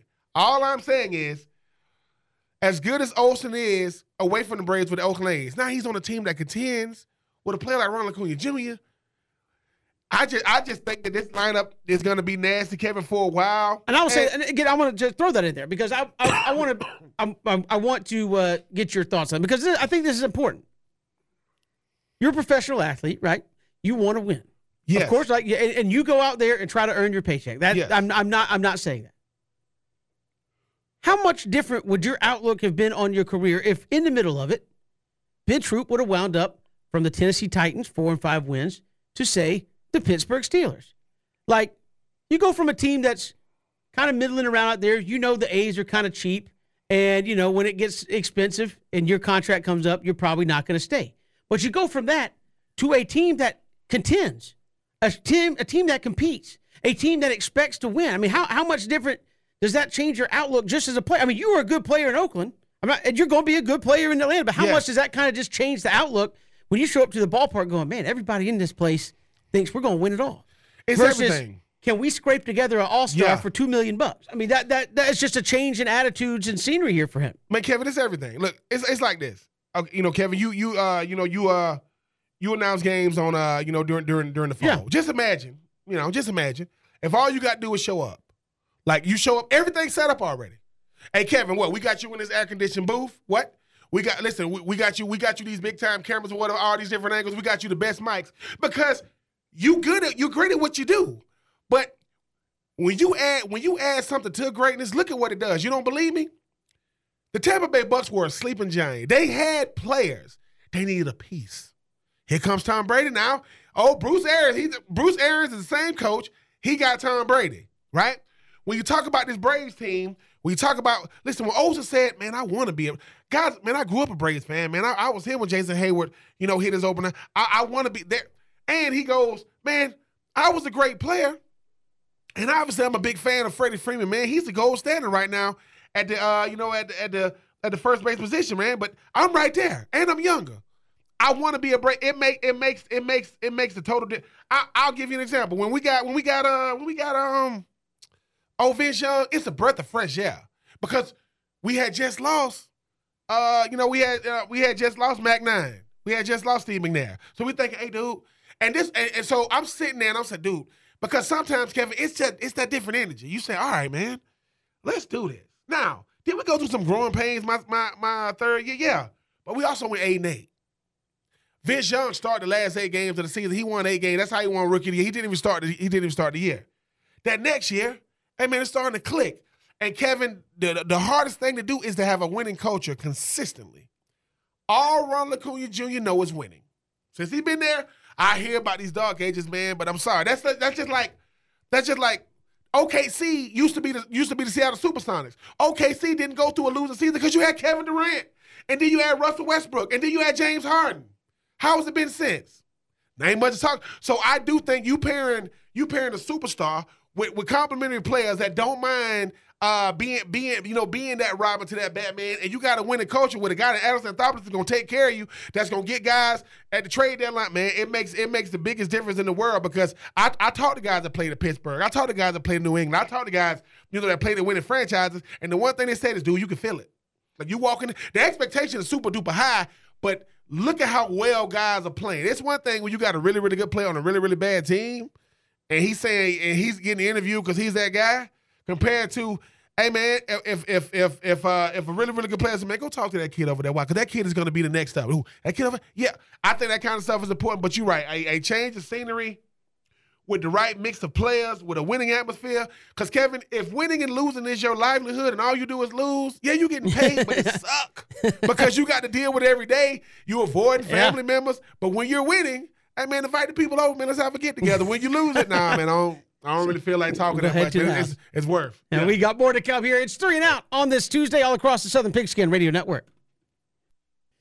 Good to have you on this Tuesday, Kevin Thomas, Ben Troupe. Glad you are with us here on the show. And uh, been free agency in the NFL has been nuts. I mean, we've talked about all the things that have happened with you know Major League Baseball, and they've had a whirlwind of signings, but uh, the NFL has just been crazy. From Deshaun Watson wants to go to every team out there to, I mean, Randy Gregory Ben, have you seen anything like that in the National Football League where you come out, hey, Randy Gregory's going uh, to the Cowboys. He's going to uh, resign. Uh, I mean, actually, and actually, the Cowboys went as far as to put that out themselves on the social media to whoops. Actually, he's signing with the Denver, the Denver Broncos. I mean, so we've actually had a guy allegedly finalize a deal to go to Cowboys and actually go to the Denver Broncos instead. So I mean, we've seen a little bit of everything here in uh, in this free agency period. Uh, excuse me. Um, this is the thing about the Randy Gregory situation. They said, uh, so I saw that DeMarcus Lawrence, D Law, re-signed. He, he, they they restructured the game a four year, forty million dollar deal. He said we're gonna bring back uh, Randy Gregory. Uh, going to year seven uh, four years, seventy million dollars, uh, twenty-eight million dollars a guarantee, which is what the contract really is, the guaranteed money. Right. So I said, all right, he's coming back. I said, uh, I said, he coming back to Dallas. He's coming back to Dallas. And all of a sudden I said, wait a minute. Says he's going to Denver. So then I go, I mean, I, am thinking myself, what's going on? So then, Kevin, we do we we social media never loses. Somebody at Dallas go, no, no, no, you're wrong. Cause they said, calm down, calm down, calm down he's coming back to the Dallas Cowboys. Then they come out and say that tweet has been deleted because he's going to Dallas. Woody Paige, great Woody Paige.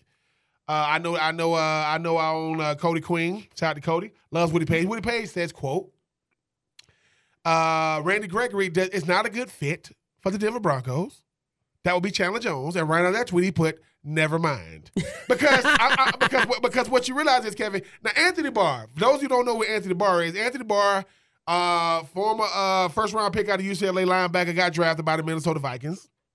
He came up for free agency like a couple of years ago, and he was going to sign a big time deal with New York. Now he's he's flown to New York. He's you know how they take the picture. You see the, the logo. He didn't sign it.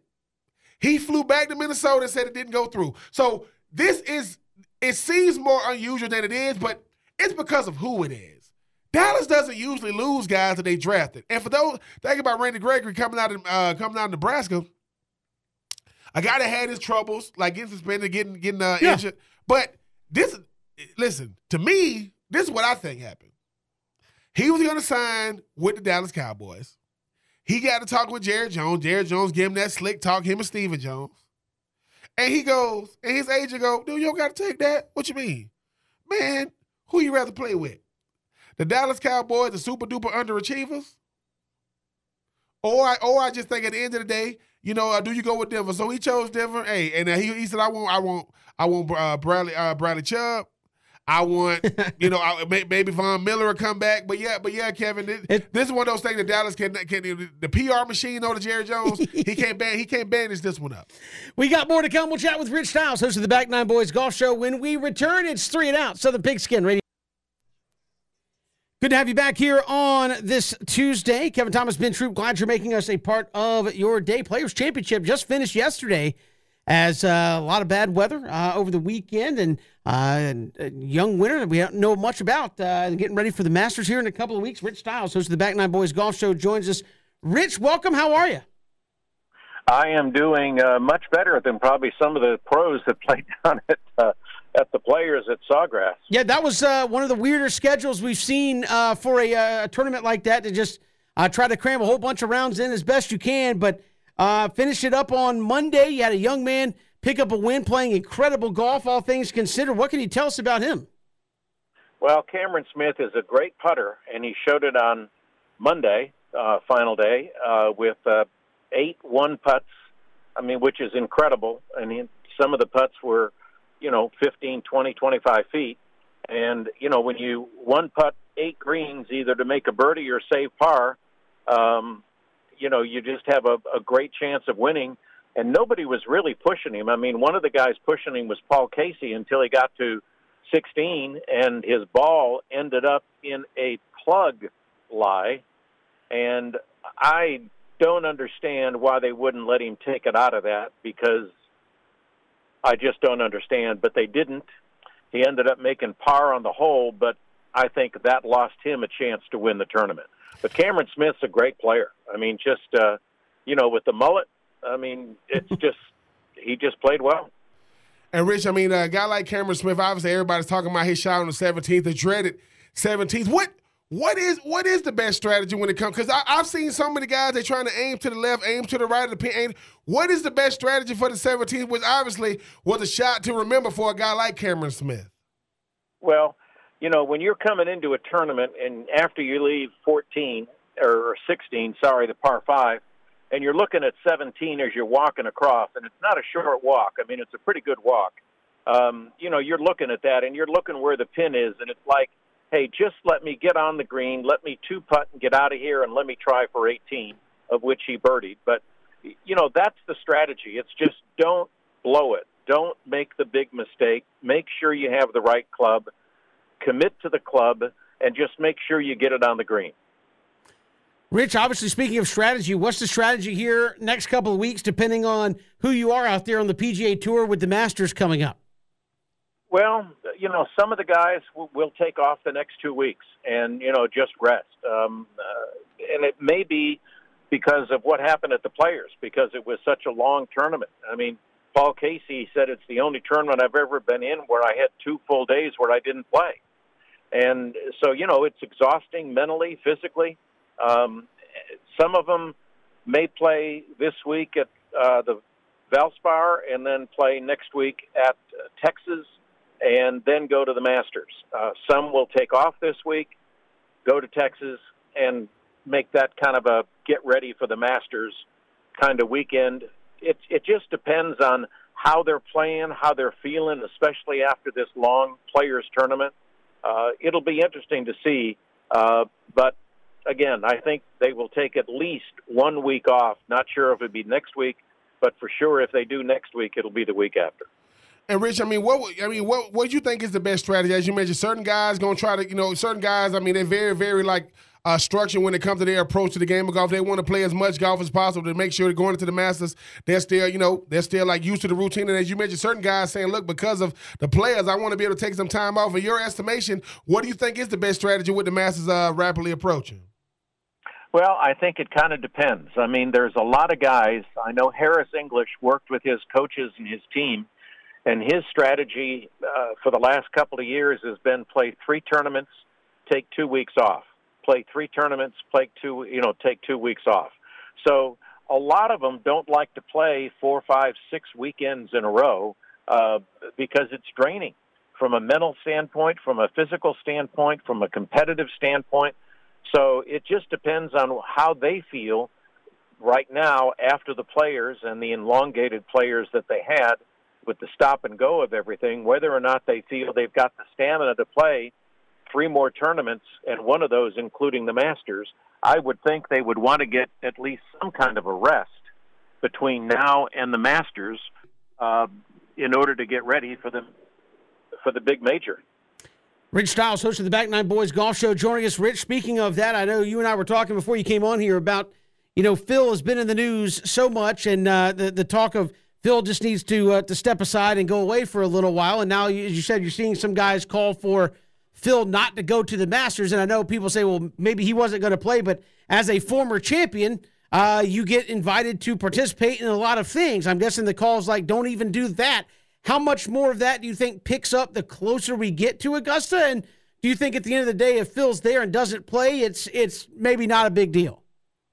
Well, I think the Masters from history does not want anything pulling away from the Masters.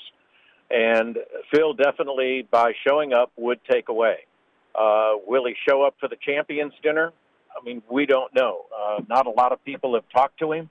Um, Monahan, Jay Monahan, has said that he's trying to, you know, he would talk to Phil, uh, but you know, Phil has not contacted him, so Monahan is waiting for a call from Phil, uh, and who knows if that's even going to happen. Uh, but you know, Phil's a former champion, and he has the right to go. Uh, but you know, with everything that has gone on, he may realize, uh, hopefully through his PR team, if he has one, that you know maybe maybe I should just take a couple weeks, couple months, and just kind of let all this settle down, and then maybe slowly ease back. We are a very forgiving society, and a lot of the guys on the tour have said, you know, well, everybody deserves second chances. I think Phil's had more than one chance uh, based on a lot of things in his career, uh, but showing up at the Masters, I'm kind of on the fence. Some writers are saying he should not, uh, but I just I just think it'll take away too much from what has been known as you know kind of the best tournament around and the legend of Bobby Jones and everything else. I don't know. Maybe it'd be best if he just kind of turned on Netflix and watched Bagger Vance. Yeah.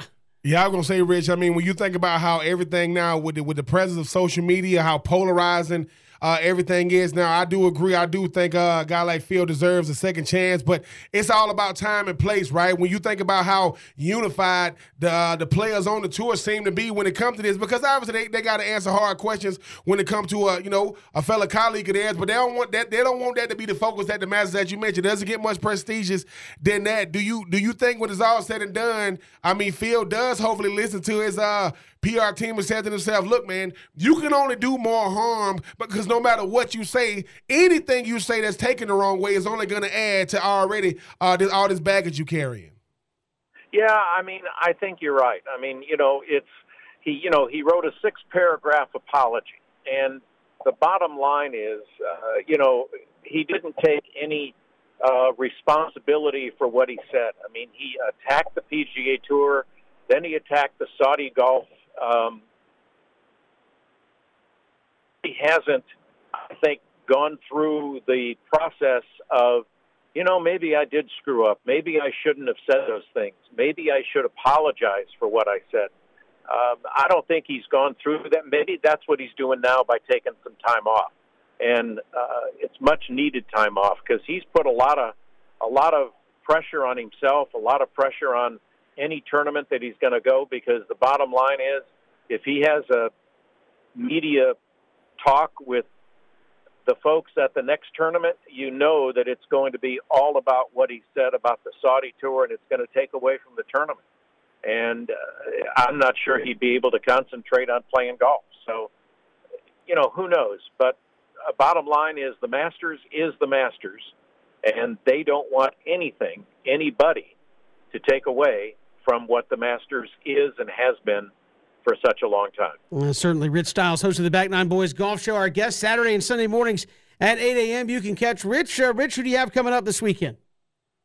Well, this weekend we've got uh, the former golf coach for Michael Jordan, Ed Ibarguen, who is the director of golf at Duke University, who, by the way, when Michael started to play golf, was the head pro at Finley, which is the UNC golf course.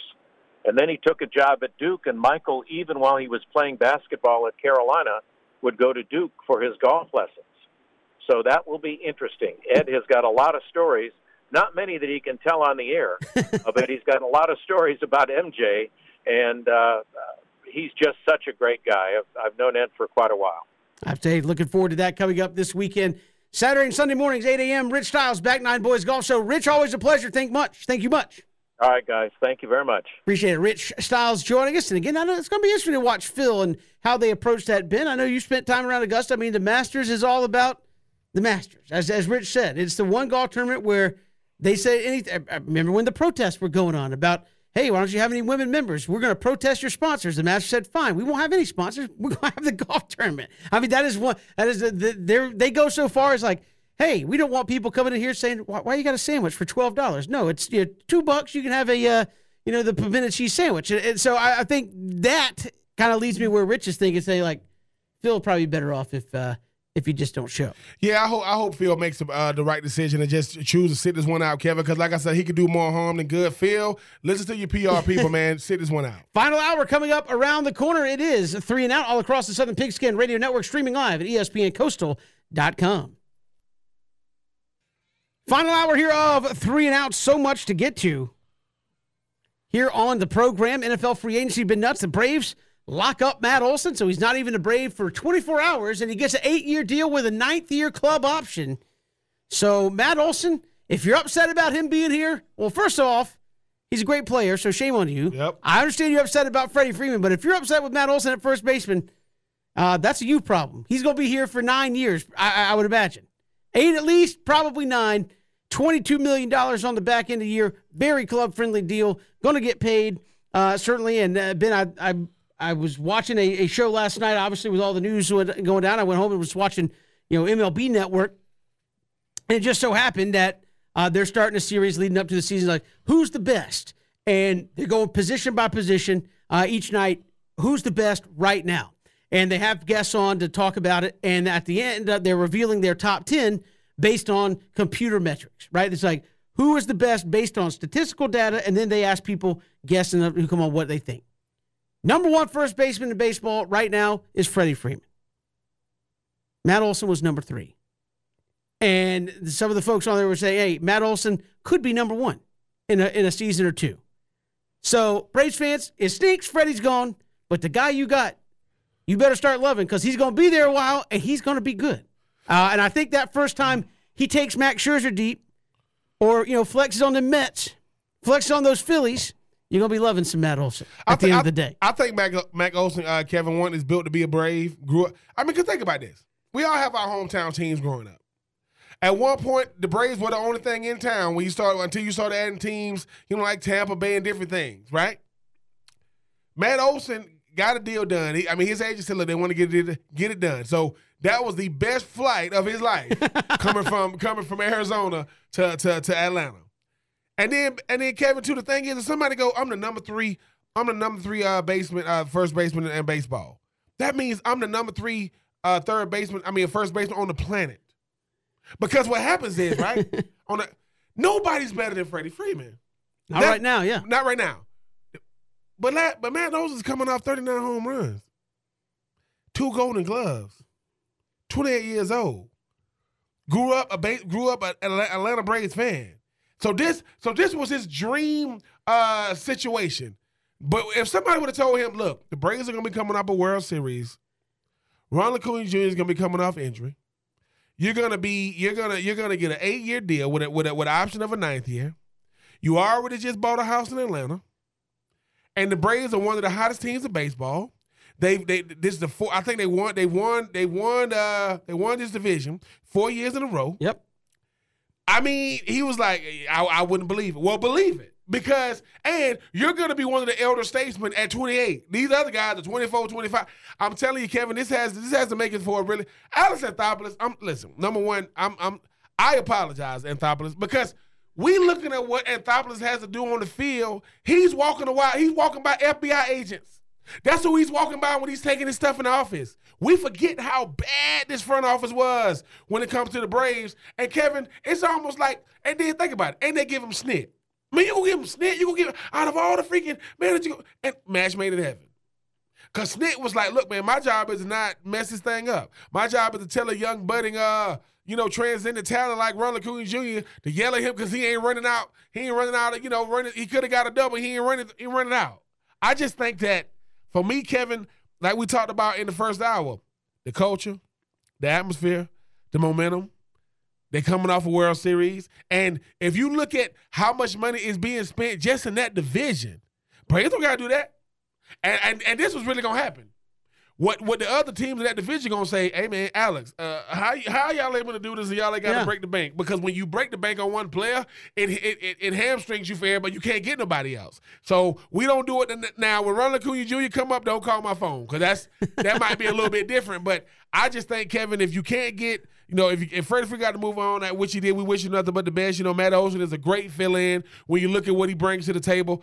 I mean, and we talked about that lineup is going to be lights out when you look at how how far a lot of guys have come, you know, in a very I mean, Austin Riley is going into year three, and the guy's already playing like a he's a part of the greatest Ba- Braves infield and Braves. That's crazy. Yeah. And you and the only guy that's missing, so you so you getting rid of Freddie Freeman, hopefully, but you still gonna add what 25, 30 homer, any, At anything least, yeah. a- at least, and his WAR was better than Freddie Freeze last year. That is not not not saying he's better, but but Kevin, like you said, we could be a year away from having the best first baseman in baseball. When you think about the fact that he was a good player on a bad team, now he's a good piece on a on a on a budding great team. If you look at the fact the Braves four years in with Anderson Anthopoulos, four years in the playoffs. I mean. Yeah. Went to the I- NLCS, won and won the World. Hey man, these, these these Braves got to be way ahead of schedule Yeah, at I, I think he's done it uh, very smart. I think somebody made a uh, a- post a little bit ago. It said Max Scherzer for the Mets this year is making forty three and a half million dollars just by himself. This year, Matt Olson, Ronald Acuna, and Ozzie Albies are making like thirty eight. So you have three guys who are obviously and Max Scherzer plays once a week. So yeah, and those uh, other guys play. Every, those guys play every day. yeah, so I mean, I, I think Alex Anthopoulos has done a good job of putting a team together, doing it smartly, not look, looking at some other teams who saying, "Look, I can get, oh, I can give the superstar the ten year deal. Just in year seven or eight, we might be one of the worst teams in baseball because I can't get any help mm-hmm. because he can't get rid of the contract, and we just can't go out and, and sign anybody else. So I think doing it smartly, setting the team up both in the short term and long term. I don't feel like maybe four years from now, if Matt Olson does what people think he does, you might look at it and say, well, maybe he got underpaid. Well, you can you can talk about that then, but for right now, you are getting a steal. Uh, I think he's getting 15 million this year. Freddie Freeman was going to get 33 or 34. So you have saved a lot of money just on one player doing that. And I know it's not all about the money, but it is on business all about the money. Yeah. Alex Anthopoulos is saying, "Hey Braves country, yeah, in Nirvana land, I can go give Freddie Freeman whatever he wants." Unfortunately, Liberty Media says, "Alex, you can spend this much money. Go make it happen." We offered Freddie Freeman a fair deal. We were willing to work it. He did. He said no. I don't want that. And so they kept waiting and waiting, and finally, Alex Anthopoulos like, I can't wait anymore. Because what you didn't want to have happen is Freddie Freeman signed with another team. Yep. Matt Olson gets traded to the Yankees, and now you're sitting there going, we have nobody in our farm system that's for major league ready as a first baseman. Nobody that projects as a big time player at first base in the minor leagues right now. What are we going to do? And oh, by the way, spring training games start in two days. So so that, that's the that's the that's where you didn't want to be. Freddie Freeman still hasn't signed with anybody. So let's put this into a, into a situation. Let's say that deal doesn't happen yesterday. Mm. It's now Tuesday. Mm. Freddie Freeman still hasn't signed. Mm. Now the Padres' name's being come up. So you're Alex Anthopoulos going, we're trying. The Yankees are trying. The Padres are trying. The Blue Jays are trying. The Rays are trying. And the Dodgers are trying. And we're trying to get in this mix. And oh, by the way, we have to put a team out on the field in two days to play Grapefruit League games to build towards the season. Right now, it's a guy that nobody's ever heard of that will be out there playing first base. That can't happen. Hey. I'm going to go ahead and make the move now and, Yep. and, and, and be done with it. And that's what what happened. Again, I, I give him a lot of credit. So we'll see what Matt Olson does. Ben, I want to also hit in this segment because it's it could be, depending on how it goes down, a wild three or four days in Atlanta sports. Freddie Freeman's obviously not coming back. And now you get, I don't know how real you think this is, but the, hey, Falcons are a sleeper for Deshaun Watson. For the same reasons that Matt Olson's a good fit. You say, Deshaun's from Metro Atlanta or from Gainesville, just outside of Atlanta. I know Yeah. it's probably too far out there to be considered Metro. Yeah. But anybody from Gainesville will say, I'm from Gainesville, Georgia. Where's that? Uh, uh, basically Atlanta. All right. So Deshaun Watson's from the general vicinity of Atlanta. He played close by. He has a relationship with your owner. He used to ball boy for the team. Warrick Dunn, Falcons great, built his parents' house, his mom's house. There is a relationship there. Falcons are a dark horse. Obviously, if that's true, then Matt Ryan's gone. You can have two kind of iconic players on their way out of Atlanta within the span of a week. That would be huge. Ben, how realistic, though, is Deshaun Watson? I know people see it go, oh, because nobody was talking about this 24 hours ago. Oh, it's Yeah. Carolina, it's New Orleans, maybe it's somebody else. Then all of a sudden today, it's, hey, there's a sleeper team in the Deshaun Watson sweepstakes, and it's the Atlanta Falcons. Everybody goes, what? What? Like, how realistic is that? It is. It's, it's realistic for one reason and one reason only. Terry Fontenot. Terry Fontenot spent 18 years with the New Orleans Saints, Kevin, and he got out of there at the right time. Why? Because he knew Drew Brees was retiring. He knew Sean Payton wasn't going to be far behind. You lost. You literally lost those two iconic players, player and coach. Uh, you know, back to back seasons. Terry Fontenot understands how to how to how to maneuver. Terry Fontenot know how to build through the draft. Terry Fontenot understands how to how to how to build a franchise. And Kevin, with everything you mentioned, I mean, how many players can say they got some ties to the owner? You know, got certain ties to a to a player uh, like Warrick Dunn, who still works with Atlanta Falcons as far as like what he's doing. Uh, you know, with Habitat for Humanity, different things that he's doing. So I, I mean, Kevin, and the reason why I say it is because as Terry Fontenot understands the numbers. Terry Fontenot knows. Look, man, uh, because Tom Brady's back, because we have because we have what the second best quarterback in the division and the worst team in the division, what are we gonna do? Do- Give us time to try to build it. How do we start building? If you can get the Deshaun Watson, okay, that's gonna at least go. Okay, at least we got the guy. Now, how do you get guys around the guy? Huh, you going boy, you going man, you're gonna have to get some monopoly money. Cause I, I I just I just but I, I will say it does it does have some legs, Kevin, because the whole thing about it is Terry Fontenot has been in the GM position almost two decades. He knows how to get it done. Now, will he get it done? That's another thing, but I definitely think it, uh, I definitely think it bodes well because number one, Houston is very, very serious about getting Deshaun Watson as far away from them as possible so they can start over. But there's a ransom, and then there is woo. You're gonna have to give a lot. I mean, three first, two second, and players. You're gonna have to give up a lot, but we, we'll see. But I mean, if Terry Fontenot can pull it off, Kevin, I mean, you know, everybody talking trash about Matt Ryan because we here.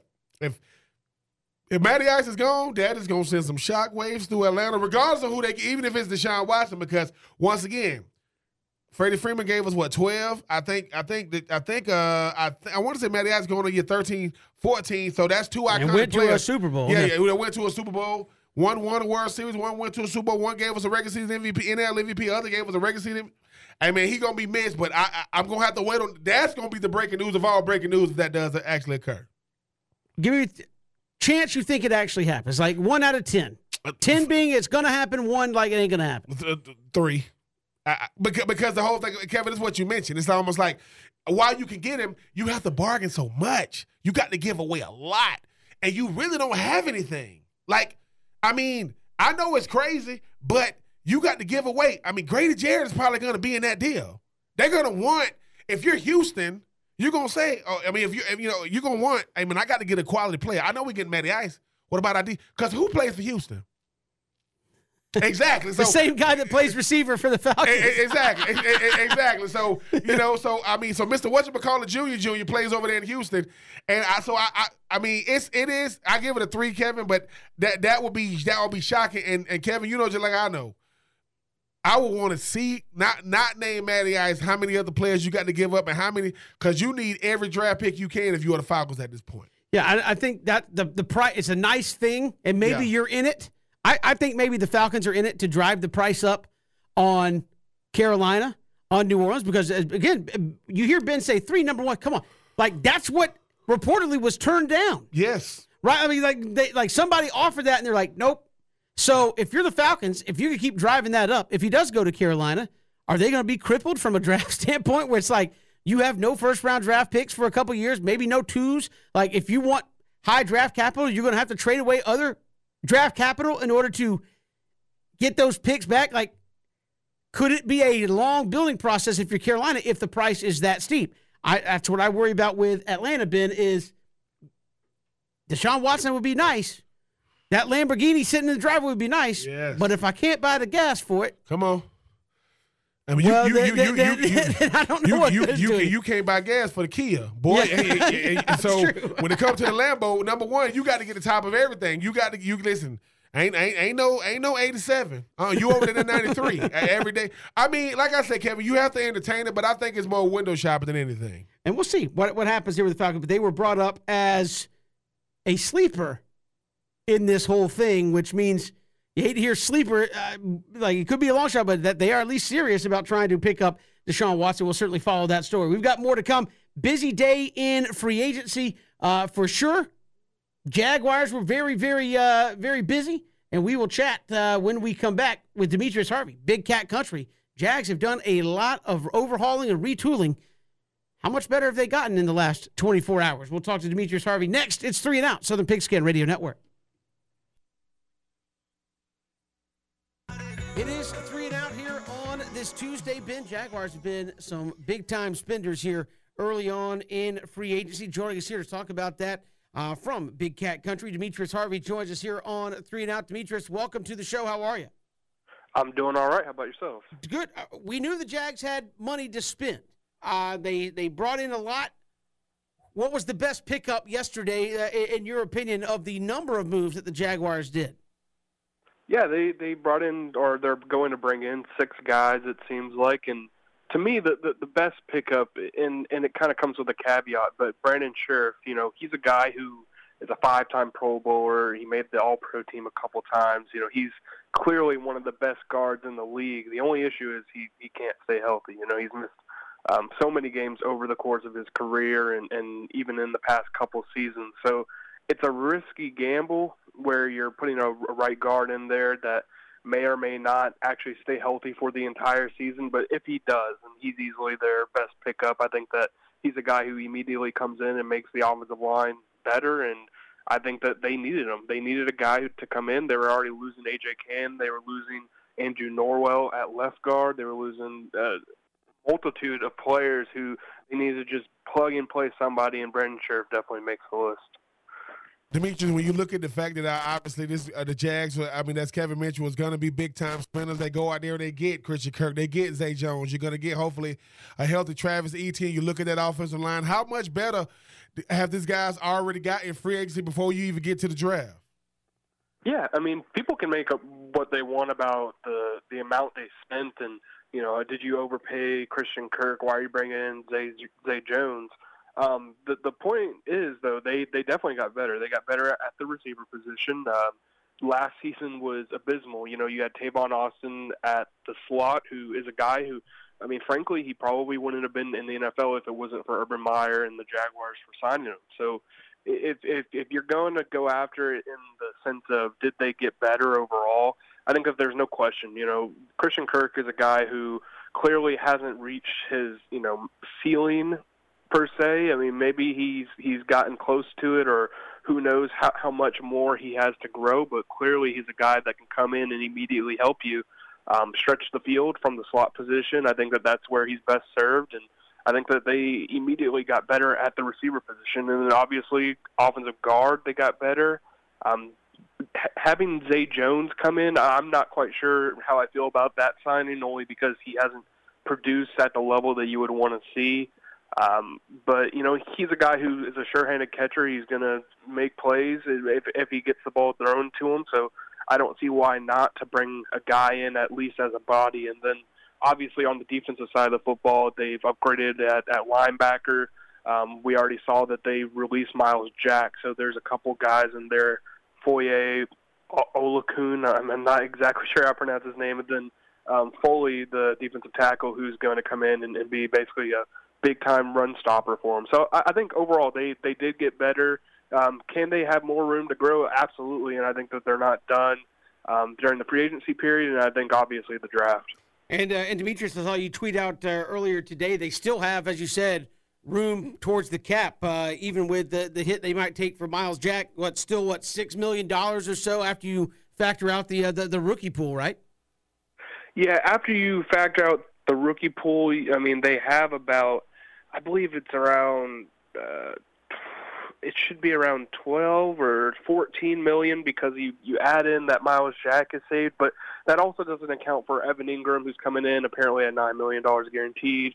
It doesn't account for uh, Foley, who has thirty million dollars, um, 10, 10 per, and I think twenty million guaranteed, and then um, uh, also the Zay Jones signing. You know, he has a eight million dollar per year contract. So you still have to factor those kind of guys in. I, I still think that they're not done in terms of making moves, um, but they will have to you know clear up some cap space. They're going to have to at least cut maybe Brandon Linder at nine million dollars savings, and then uh, figure out where to go from there. But it, it's it's going to be interesting to see how they figure everything out, and and if so, you know, are they going to be making even more moves? I, I still think there's at least one more signing yet to come. And and Demetrius, when you think about this Jags team, when you th- when you think about this, uh, you think about this division as a whole. Obviously, if they can find a way to tackle, uh, you know, Derrick Henry up there, uh, you know, uh, with the Titans, and you don't know what the Houston Texans going to do with Deshaun Watson, get having a lot of suitors, and the Colts don't even have a quarterback. I mean, depending on how this draft going, depending on how much of a jump uh, Trevor Lawrence can have from year one to year two with all the additions before you even get to the draft, how much of a how much of a jump can this uh can this young uh, Jaguars team making year two uh, with a, with a new head coach, Doug Pederson? Yeah, they they, they have a chance to make a, a pretty big jump. I mean, obviously they've only won uh, four games over the last two seasons, so it's not as though they have a you know a long ways to go in order to make that jump. But I, I do think that given that the division is sort of in flux, I, I know that the, the, the Titans are still in the lead there. They they have the defense. Uh, the offense isn't really changing very much. Uh, it, it still should be the best team in the league. But yeah, the, the, the Texans are in shambles. They're not going to have Deshaun Watson. I mean, obviously that was clear last season as well, but they haven't really done too much to upgrade that quarterback room right now. They have Davis Mills, who to me right now is not the guy that you want to move forward with um, for the foreseeable future. But we'll we'll see because they have no other choice. And then you have the Colts, who they are in desperate need of a quarterback. There's rumors out there that maybe they'll go after a Jimmy Garoppolo or someone like that, and and that would make sense. They have plenty of cap space, so they might get a little better there. But yeah, the the Jaguars, you know, they have um, a lot of moves that they need to make. They still have to add more receivers. They still have to figure out their defense in its entirety. Obviously, cutting Myles Jack now, they have a hole again at linebacker. So you're sitting there thinking, you know, hey, if they can get these pieces in, perhaps they can do something. I know that the offense certainly is going to be upgraded. Christian Kirk coming in is a guy that um, Trevor Lawrence is going to grow to love, and as long as he can stay healthy, and then as long as uh, they still upgrade the receiver position throughout the draft and maybe more in free agency, then I think that it could be pretty solid. I mean, overall, I think that they're just going to you know get maybe a few games better. I'm not sure how much of a jump. I don't think they're going to be winning the AFC South this year, but yeah, they're they're definitely getting better.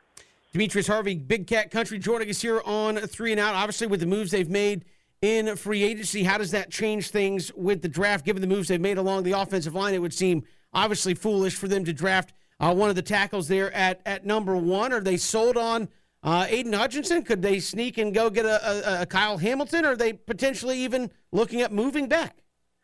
Yeah, I mean, from from everything I've heard um, recently, at least, uh, it, it seems like Aidan Hutchinson is the guy you might as well just write in with a pen because all the moves that they've done so far kind of point toward that. Now, they could still fool everybody and draft an Evan Neal and put him at guard, but taking a guard number one overall, you kind of have to be special. You have to be a Quenton Nelson or even maybe even better somehow uh, in order to to take that guy at number one, especially because they haven't addressed edge at all during free agency. It just seems like it's obvious they're going to go Aidan Hutchinson it's a guy that Trent Baalke I know would would like. Uh, maybe the, if they can trade down, they'll go in a different direction. But for now, if they stay at number one and they don't make any more moves on the edge, I think that that's a clear and obvious point. And you know, who knows what's going to happen um, between now and, and, and the draft? But it it just seems like they want to go all in on their offense. They want to go all in on making sure the offensive line is stable before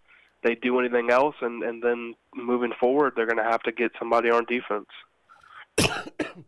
Uh, Demetrius, when you think when you think about a guy like Aidan Hutchinson, I mean, obviously he was a late bloomer. I mean, four sacks going into 2021 season. You look at the year to to end up being a Heisman Trophy finalist. Is he is he ready to deal with the fact that he's gonna be a, a guy that's gonna get double teamed a lot? I know people are gonna not gonna want to bring up that Georgia film, but he's gonna be going up against those caliber type tackles week in and week out. I mean, Josh Allen has proven to be a big time uh, defensive end, even though he don't got a lot of help. Is Aidan Hutchinson ready to be that uh that you know that, that guy that gets drafted number one overall? You plug him in, and is he ready to be be able to uh, to be uh, more of a focal point? Yeah, that's going to be the question that he's going to have to answer. I mean, it, it basically boils down to which kind of Aidan Hutchinson are you going to get? That Georgia tape obviously is something that no one wants to look at if you're talking about him in a positive light. But it's definitely something you have to think about. You know, is, is he going to be able to take on those double teams? Is he going to be stout enough against the run in order to play every down? I mean, I think that he's shown enough that he can do that.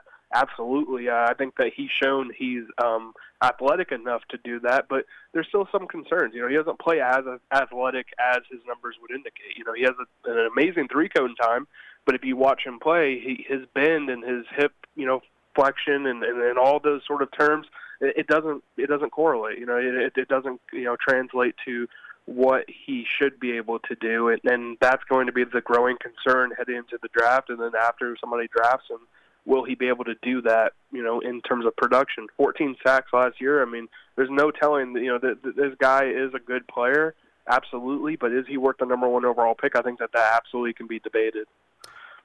Finally, Demetrius, it would appear obviously through their moves, the uh, the Jags are going to give Trevor Lawrence every opportunity to to prove himself. Right? We're, we're protecting you. We're giving you guys to get the ball to. Uh, is this kind of where the Jags find out where Trevor Lawrence is the pro quarterback here? Yeah, absolutely. This is it. This is the year that pretty much you have to make sure that um, Trevor Lawrence obviously gets a, a few more weapons, but you know, from from what they're doing, this is going to be the year that you see whether or not he's going to blossom into the quarterback that you took at number one overall. If he puts up, puts up the same season as he did last year, then you know there's growing concerns, very you know deep concerns about how much is he going to grow, what's wrong with him, because they are adding pieces. Evan Engram is coming in, Christian Kirk is coming in. I mean, you, you you have other guys from last year. You have a new offense, and you have Doug Pederson and all these other quarterback coaches that they're bringing in to surround him. Um, the excuses won't be as easy to make um, as, as they were last year during his rookie season. I think that he's going to live up to expectations. I think that this guy is going to be an outstanding quarterback, and I have no reason to think otherwise. Um, and as long as they continue to add pieces, um, I can't stress that enough. Then, he, then I guess we'll see what happens. Demetrius Harvey, Big Cat Country, our guest here on Three and Out. Demetrius, appreciate the time. Thanks so much. No problem. I appreciate you guys. Appreciate it. Demetrius Harvey joining us here. The Jags have been very, very active, been adding pieces in free agency early. We got about 30 seconds. What were you most impressed with with, with him yesterday? I mean, when I didn't got Evan Engram, something I talked to BJ about, uh, Kevin, a guy that I still think has a lot left in the tank. You add Zay Jones, you add Christian Kirk, and Kevin, I think you make a good point. If you're talking about what they're trying to go all in, they're going all in second year. And, and listen, that's the Joe Burrow effect. You give him some weapons around him – with the offensive line, we'll see just how good or not Mr. Trevor Lawrence is going into year two. We've got more to come here. It's three and out on the Southern Pigskin Radio Network.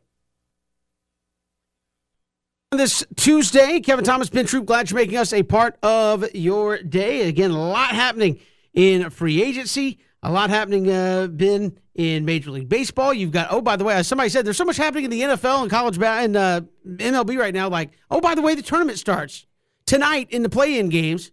Uh, and then for big time on Thursday. It's almost kind of been pushed to the side because there are millions and millions of dollars flying around like they're 20 bucks. I mean, every time you turn around, so and so got 40 million, so and so got 30 million. Uh, it's been absolutely crazy. And now Deshaun Watson apparently has got like eight teams interested in him. You got Colin Kaepernick trying to get back in the league after five years. I mean, all kind of wild stuff going on. Yeah, Kevin, nothing moves the needle like these quarterbacks, right? Colin Kaepernick uh, had a had a um, had a workout yesterday uh, with Tyler Lockett out there for the Seattle Seahawks. Tyler Lockett being the current uh, receiver uh, for actually giving him, actually, you know, bigging up his brother on Twitter saying, man, hey, man, he's ready to go. But it's the thing. In 2017, the same Seattle Seahawks could have gave uh, Colin Kaepernick a workout, but they also had Russell last name Wilson at the, at the, at the helm, they didn't want to cause no nonsense. Now that now that uh, now that uh, Russell Wilson's moving on to greener pastures over there to, over there with the Denver Broncos, he go out there, he get up. They don't have a quarterback right now in Seattle. You talk about Deshaun Watson, Kevin. You know everybody gonna be trying to throw their hat in the ring. I mean, Carolina got millions. New Orleans got millions. Atlanta got, I don't know. Atlanta got relationships from the past. That's that's about the only thing they can offer right now. But free has been has been wild. You still got some big names out there though. I know that Jacksonville has been big spenders. Um, I've heard some rumblings that Cleveland Browns is in, in, in the uh, Deshaun Watson sweepstakes, and now with Baker Mayfield, you know, he got old social media account, and he don't like it. They say he might want to uh, get out of town, even if uh, they don't get Deshaun Watson, which I mean, who knows? I mean, how many people will be uh, in line to try to get Baker Mayfield? You talking about a, a guy that still has talent, and a new place, new atmosphere, new environment. What would that do for him? Uh, Jameis Winston is still out there. Uh, Mitch, Mitchell Trubisky has another job, you know, with the Pittsburgh. Now I know when when, when the Pittsburgh thought they was gonna move on from Big Ben, they did not think it was gonna be no Mitchell Trubisky. But that's what you got right now, signing a two year deal. I mean, you got some. You still got you still got guys out there like Bobby Wagner hasn't been signed. Jarvis Landry got let go by Cleveland. Uh, Chandler Jones still out there. Tyrann Mathieu, Honey Badger. He's still out there. So Kevin, we still got some. You know, you, you, some some big dominoes still got to fall, but Free agency is wild because we, you know, we we all put on our hats and they got so and so for what? Or for this or for that. Christian Kirk reset the market for for receivers. Davante Adams, he had to sign a franchise tag, and he's already told Green Bay, I will not play on the franchise tag. Whereas Christian Kirk is making eighteen point five million. Who is Christian Kirk? You had he'll be the high, he'll be one of the highest paid receivers. Just as I got picked up by the Jacksonville Jaguars yesterday for right around eighty two million dollars. Uh, yeah. So I mean, I, I, there's I, a lot of receivers going. If that guy, oh yeah, Zay Jones, got I that. mean, Zay Jones. I mean, he, he, you know, he's got what twenty four million dollars coming. So yeah, guys are getting big time deals. Uh, the Jacksonville Jaguars are going all in. Evan Engram, former first round pick out of Ole Miss coming over from uh, from New York, get it come back, get it get it come a lot closer to home. I mean, you know, he he from Powder Springs, Georgia. Now Powder Springs, I mean, Jacksonville's a lot closer to New York. I'm just saying. So I mean, they add him. So I I, I do like some of the moves being made. Uh, I think that you still, th- but nobody nobody makes a move like these quarterbacks. Jameis Winston, uh, Marcus Mariota, Deshaun Watson. Uh, Teddy Bridgewater signed a one year contract, one one year deal for for Miami. So that's the insurance policy. Just say Tua don't don't you know don't pan out. So Chase Daniels signed signed signed a contract said some of these dudes been making money, but Kirk Cousins, ladies and gentlemen, signed a one year extension for thirty five million dollars fully guaranteed. Since Kirk Cousins has been franchised, they say Kirk Cousins, I think it was a fifth round pick, has made almost a, a quarter of a billion dollars. Ladies and gentlemen. I don't got to all be guaranteed. no all, all guaranteed. I, I, listen, I won. Give me my money. You what? I won. Give me my money. But no, I'm, I'm happy for all the guys involved. I think when, like you say, Kevin, no salary cap for baseball. Uh, salary cap is going up for football, and obviously you're seeing a bunch of guys reaping the benefits. Yeah, they, it go, now you know why the players are fighting for all these cap numbers and CBTs to go up. Numbers go up. There are people that will give you the money. Right? There are people that would. It's the old saying, Ben. What are you worth? I'm worth what somebody said they would give me. And uh, right now, there's some people handing out some big time contracts. Falcons have been pretty quiet. I mean, obviously, outside of the Deshaun Watson Yeah. rumors that are just that. I mean, honestly, what do you think is the goal here for Atlanta? Who really, I mean, have they announced anything other than they've reworked some contracts? That's been about all. Hey, we reworked Matt Ryan's contract. We re- gave Jake Matthews an extension to kind of rework that. I, I mean, outside of that, the Falcons have not really gone out and added anybody to help. If if the, if the season started today, the Falcons could only run one wide receiver package because that's all they got. They, Yeah. they, they could have their tight end and one wide receiver out there, and they'd be good to go. I, I, so they've got a lot of work, and that hasn't even addressed the pass rush. They got a lot of work, not a lot of money to get it done with. I mean, you see what happens, Kevin, when you don't have money, you have to wait. You kind of got to wait on you. You kind of got to wait on this first wave of free agents. They kind of let them know, hey man, you're not a part of this first wave. You might not even be a part of this second wave, and we'll try to come, you know, bring you in. Atlanta does not have a does not have a pass rusher. Atlanta does not have a starting receiver. Atlanta does not have a starting running back. Atlanta has a starting tight end. They have a they have a restructured offensive line. They got Younghoe Koo, he, which they got to see if he can go out there and run some routes at this point. I mean, would he, I mean, do you want to try to bring? I mean, it, it's just crazy right now when you don't have money, though, Kevin. You you put yourself in the hole because all the guys you want, you got to wait, and you know they're gonna land somewhere. Because one thing Atlanta does not have money to bargain with. They don't have a winning franchise to bargain with. Yes, they got a guy Matty Ice, but look, a lot of these guys say, yeah, man, I grew up watching Matty Ice. That's how much older Matty Ice is. And some of these guys, Matty Ice is on the other side of 30 something. He's closer to 40 than 30. So we'll see what happens. Kevin Terry Fontenot gonna have to earn his money. I mean, Arthur Smith, I mean, he gonna have to show because last year was an embarrassment as far as like uh, how the season ended up. How do you go out there and prove in second year that you that you the guy for the job? So I mean, it's a lot. It's a lot of things going on right now. Atlanta is not. The only good thing you heard about Atlanta is they in the Deshaun Watson sweepstakes. So what are you going to give up to get him? How are you going to pay him when you get him? So we'll see what happens. But yeah, as much to do about nothing, Kevin. A lot of a lot of shoulda, coulda, wouldas coming out of Flowery Branch. Yeah, no Russell Gage. He signs with Tampa Bay. Oh my goodness. I mean, so uh, you, you look at one guy that was was getting it done on the outside for Falcons. He's now going to go catch balls from Tom Brady. So, uh, like you said, the Falcons are in the. I mean, you're in that very interesting spot, which is why uh, Ben. We've talked about this for weeks. Are you all in on trying to compete now? Are you in the rebuild? Because you could make a case for either side of this. Look at the roster and say, yep, maybe it's time to, to, to tear it down and, and, and start over and give you know Arthur Smith a chance. Or you can say, look, we got some very good players that are getting close to the end. We got to try to go get some help. Don't have a lot of money to do it, but got to try to get it done. So, I mean, very interesting to watch the Falcons maneuver here uh, because unless somebody else goes to free up some more space, they're not going to be out there chasing the 40, 50 million dollar guys, right? I mean, they're, they're just not going to be out there doing that. They can. I mean, you got. I mean, you do got some expiring contracts. I mean, you see how many years Grady Jarrett got. You see how many years Deion Jones got. They leading tacklers moved on to Jacksonville. Uh, uh, and, and unfortunately for those draft picks in 2021, they're gonna have to show some. They're gonna have to show some promise in 2022. I mean, AJ Terrell made leaps and bounds in the second year, going into year three. You need a, you need a, you need a cornerback on the other side of AJ Terrell. Yeah, Richie you, Grant, the safety guy. Yeah, you, you, need, you need yeah you need you need uh, you need to shore up that back end. Richie Grant, as we mentioned, coming out of UCF was kind of like second round pick. The much, I mean, while while Kyle Pitts had one of the best statistical seasons we've ever seen for a tight end, had one touchdown in the states this year, and that was in the Pro Bowl. He had another touchdown this year. That was in London. And you know he's going to be a focal point this year for teams to take him away. You don't have a number one receiver.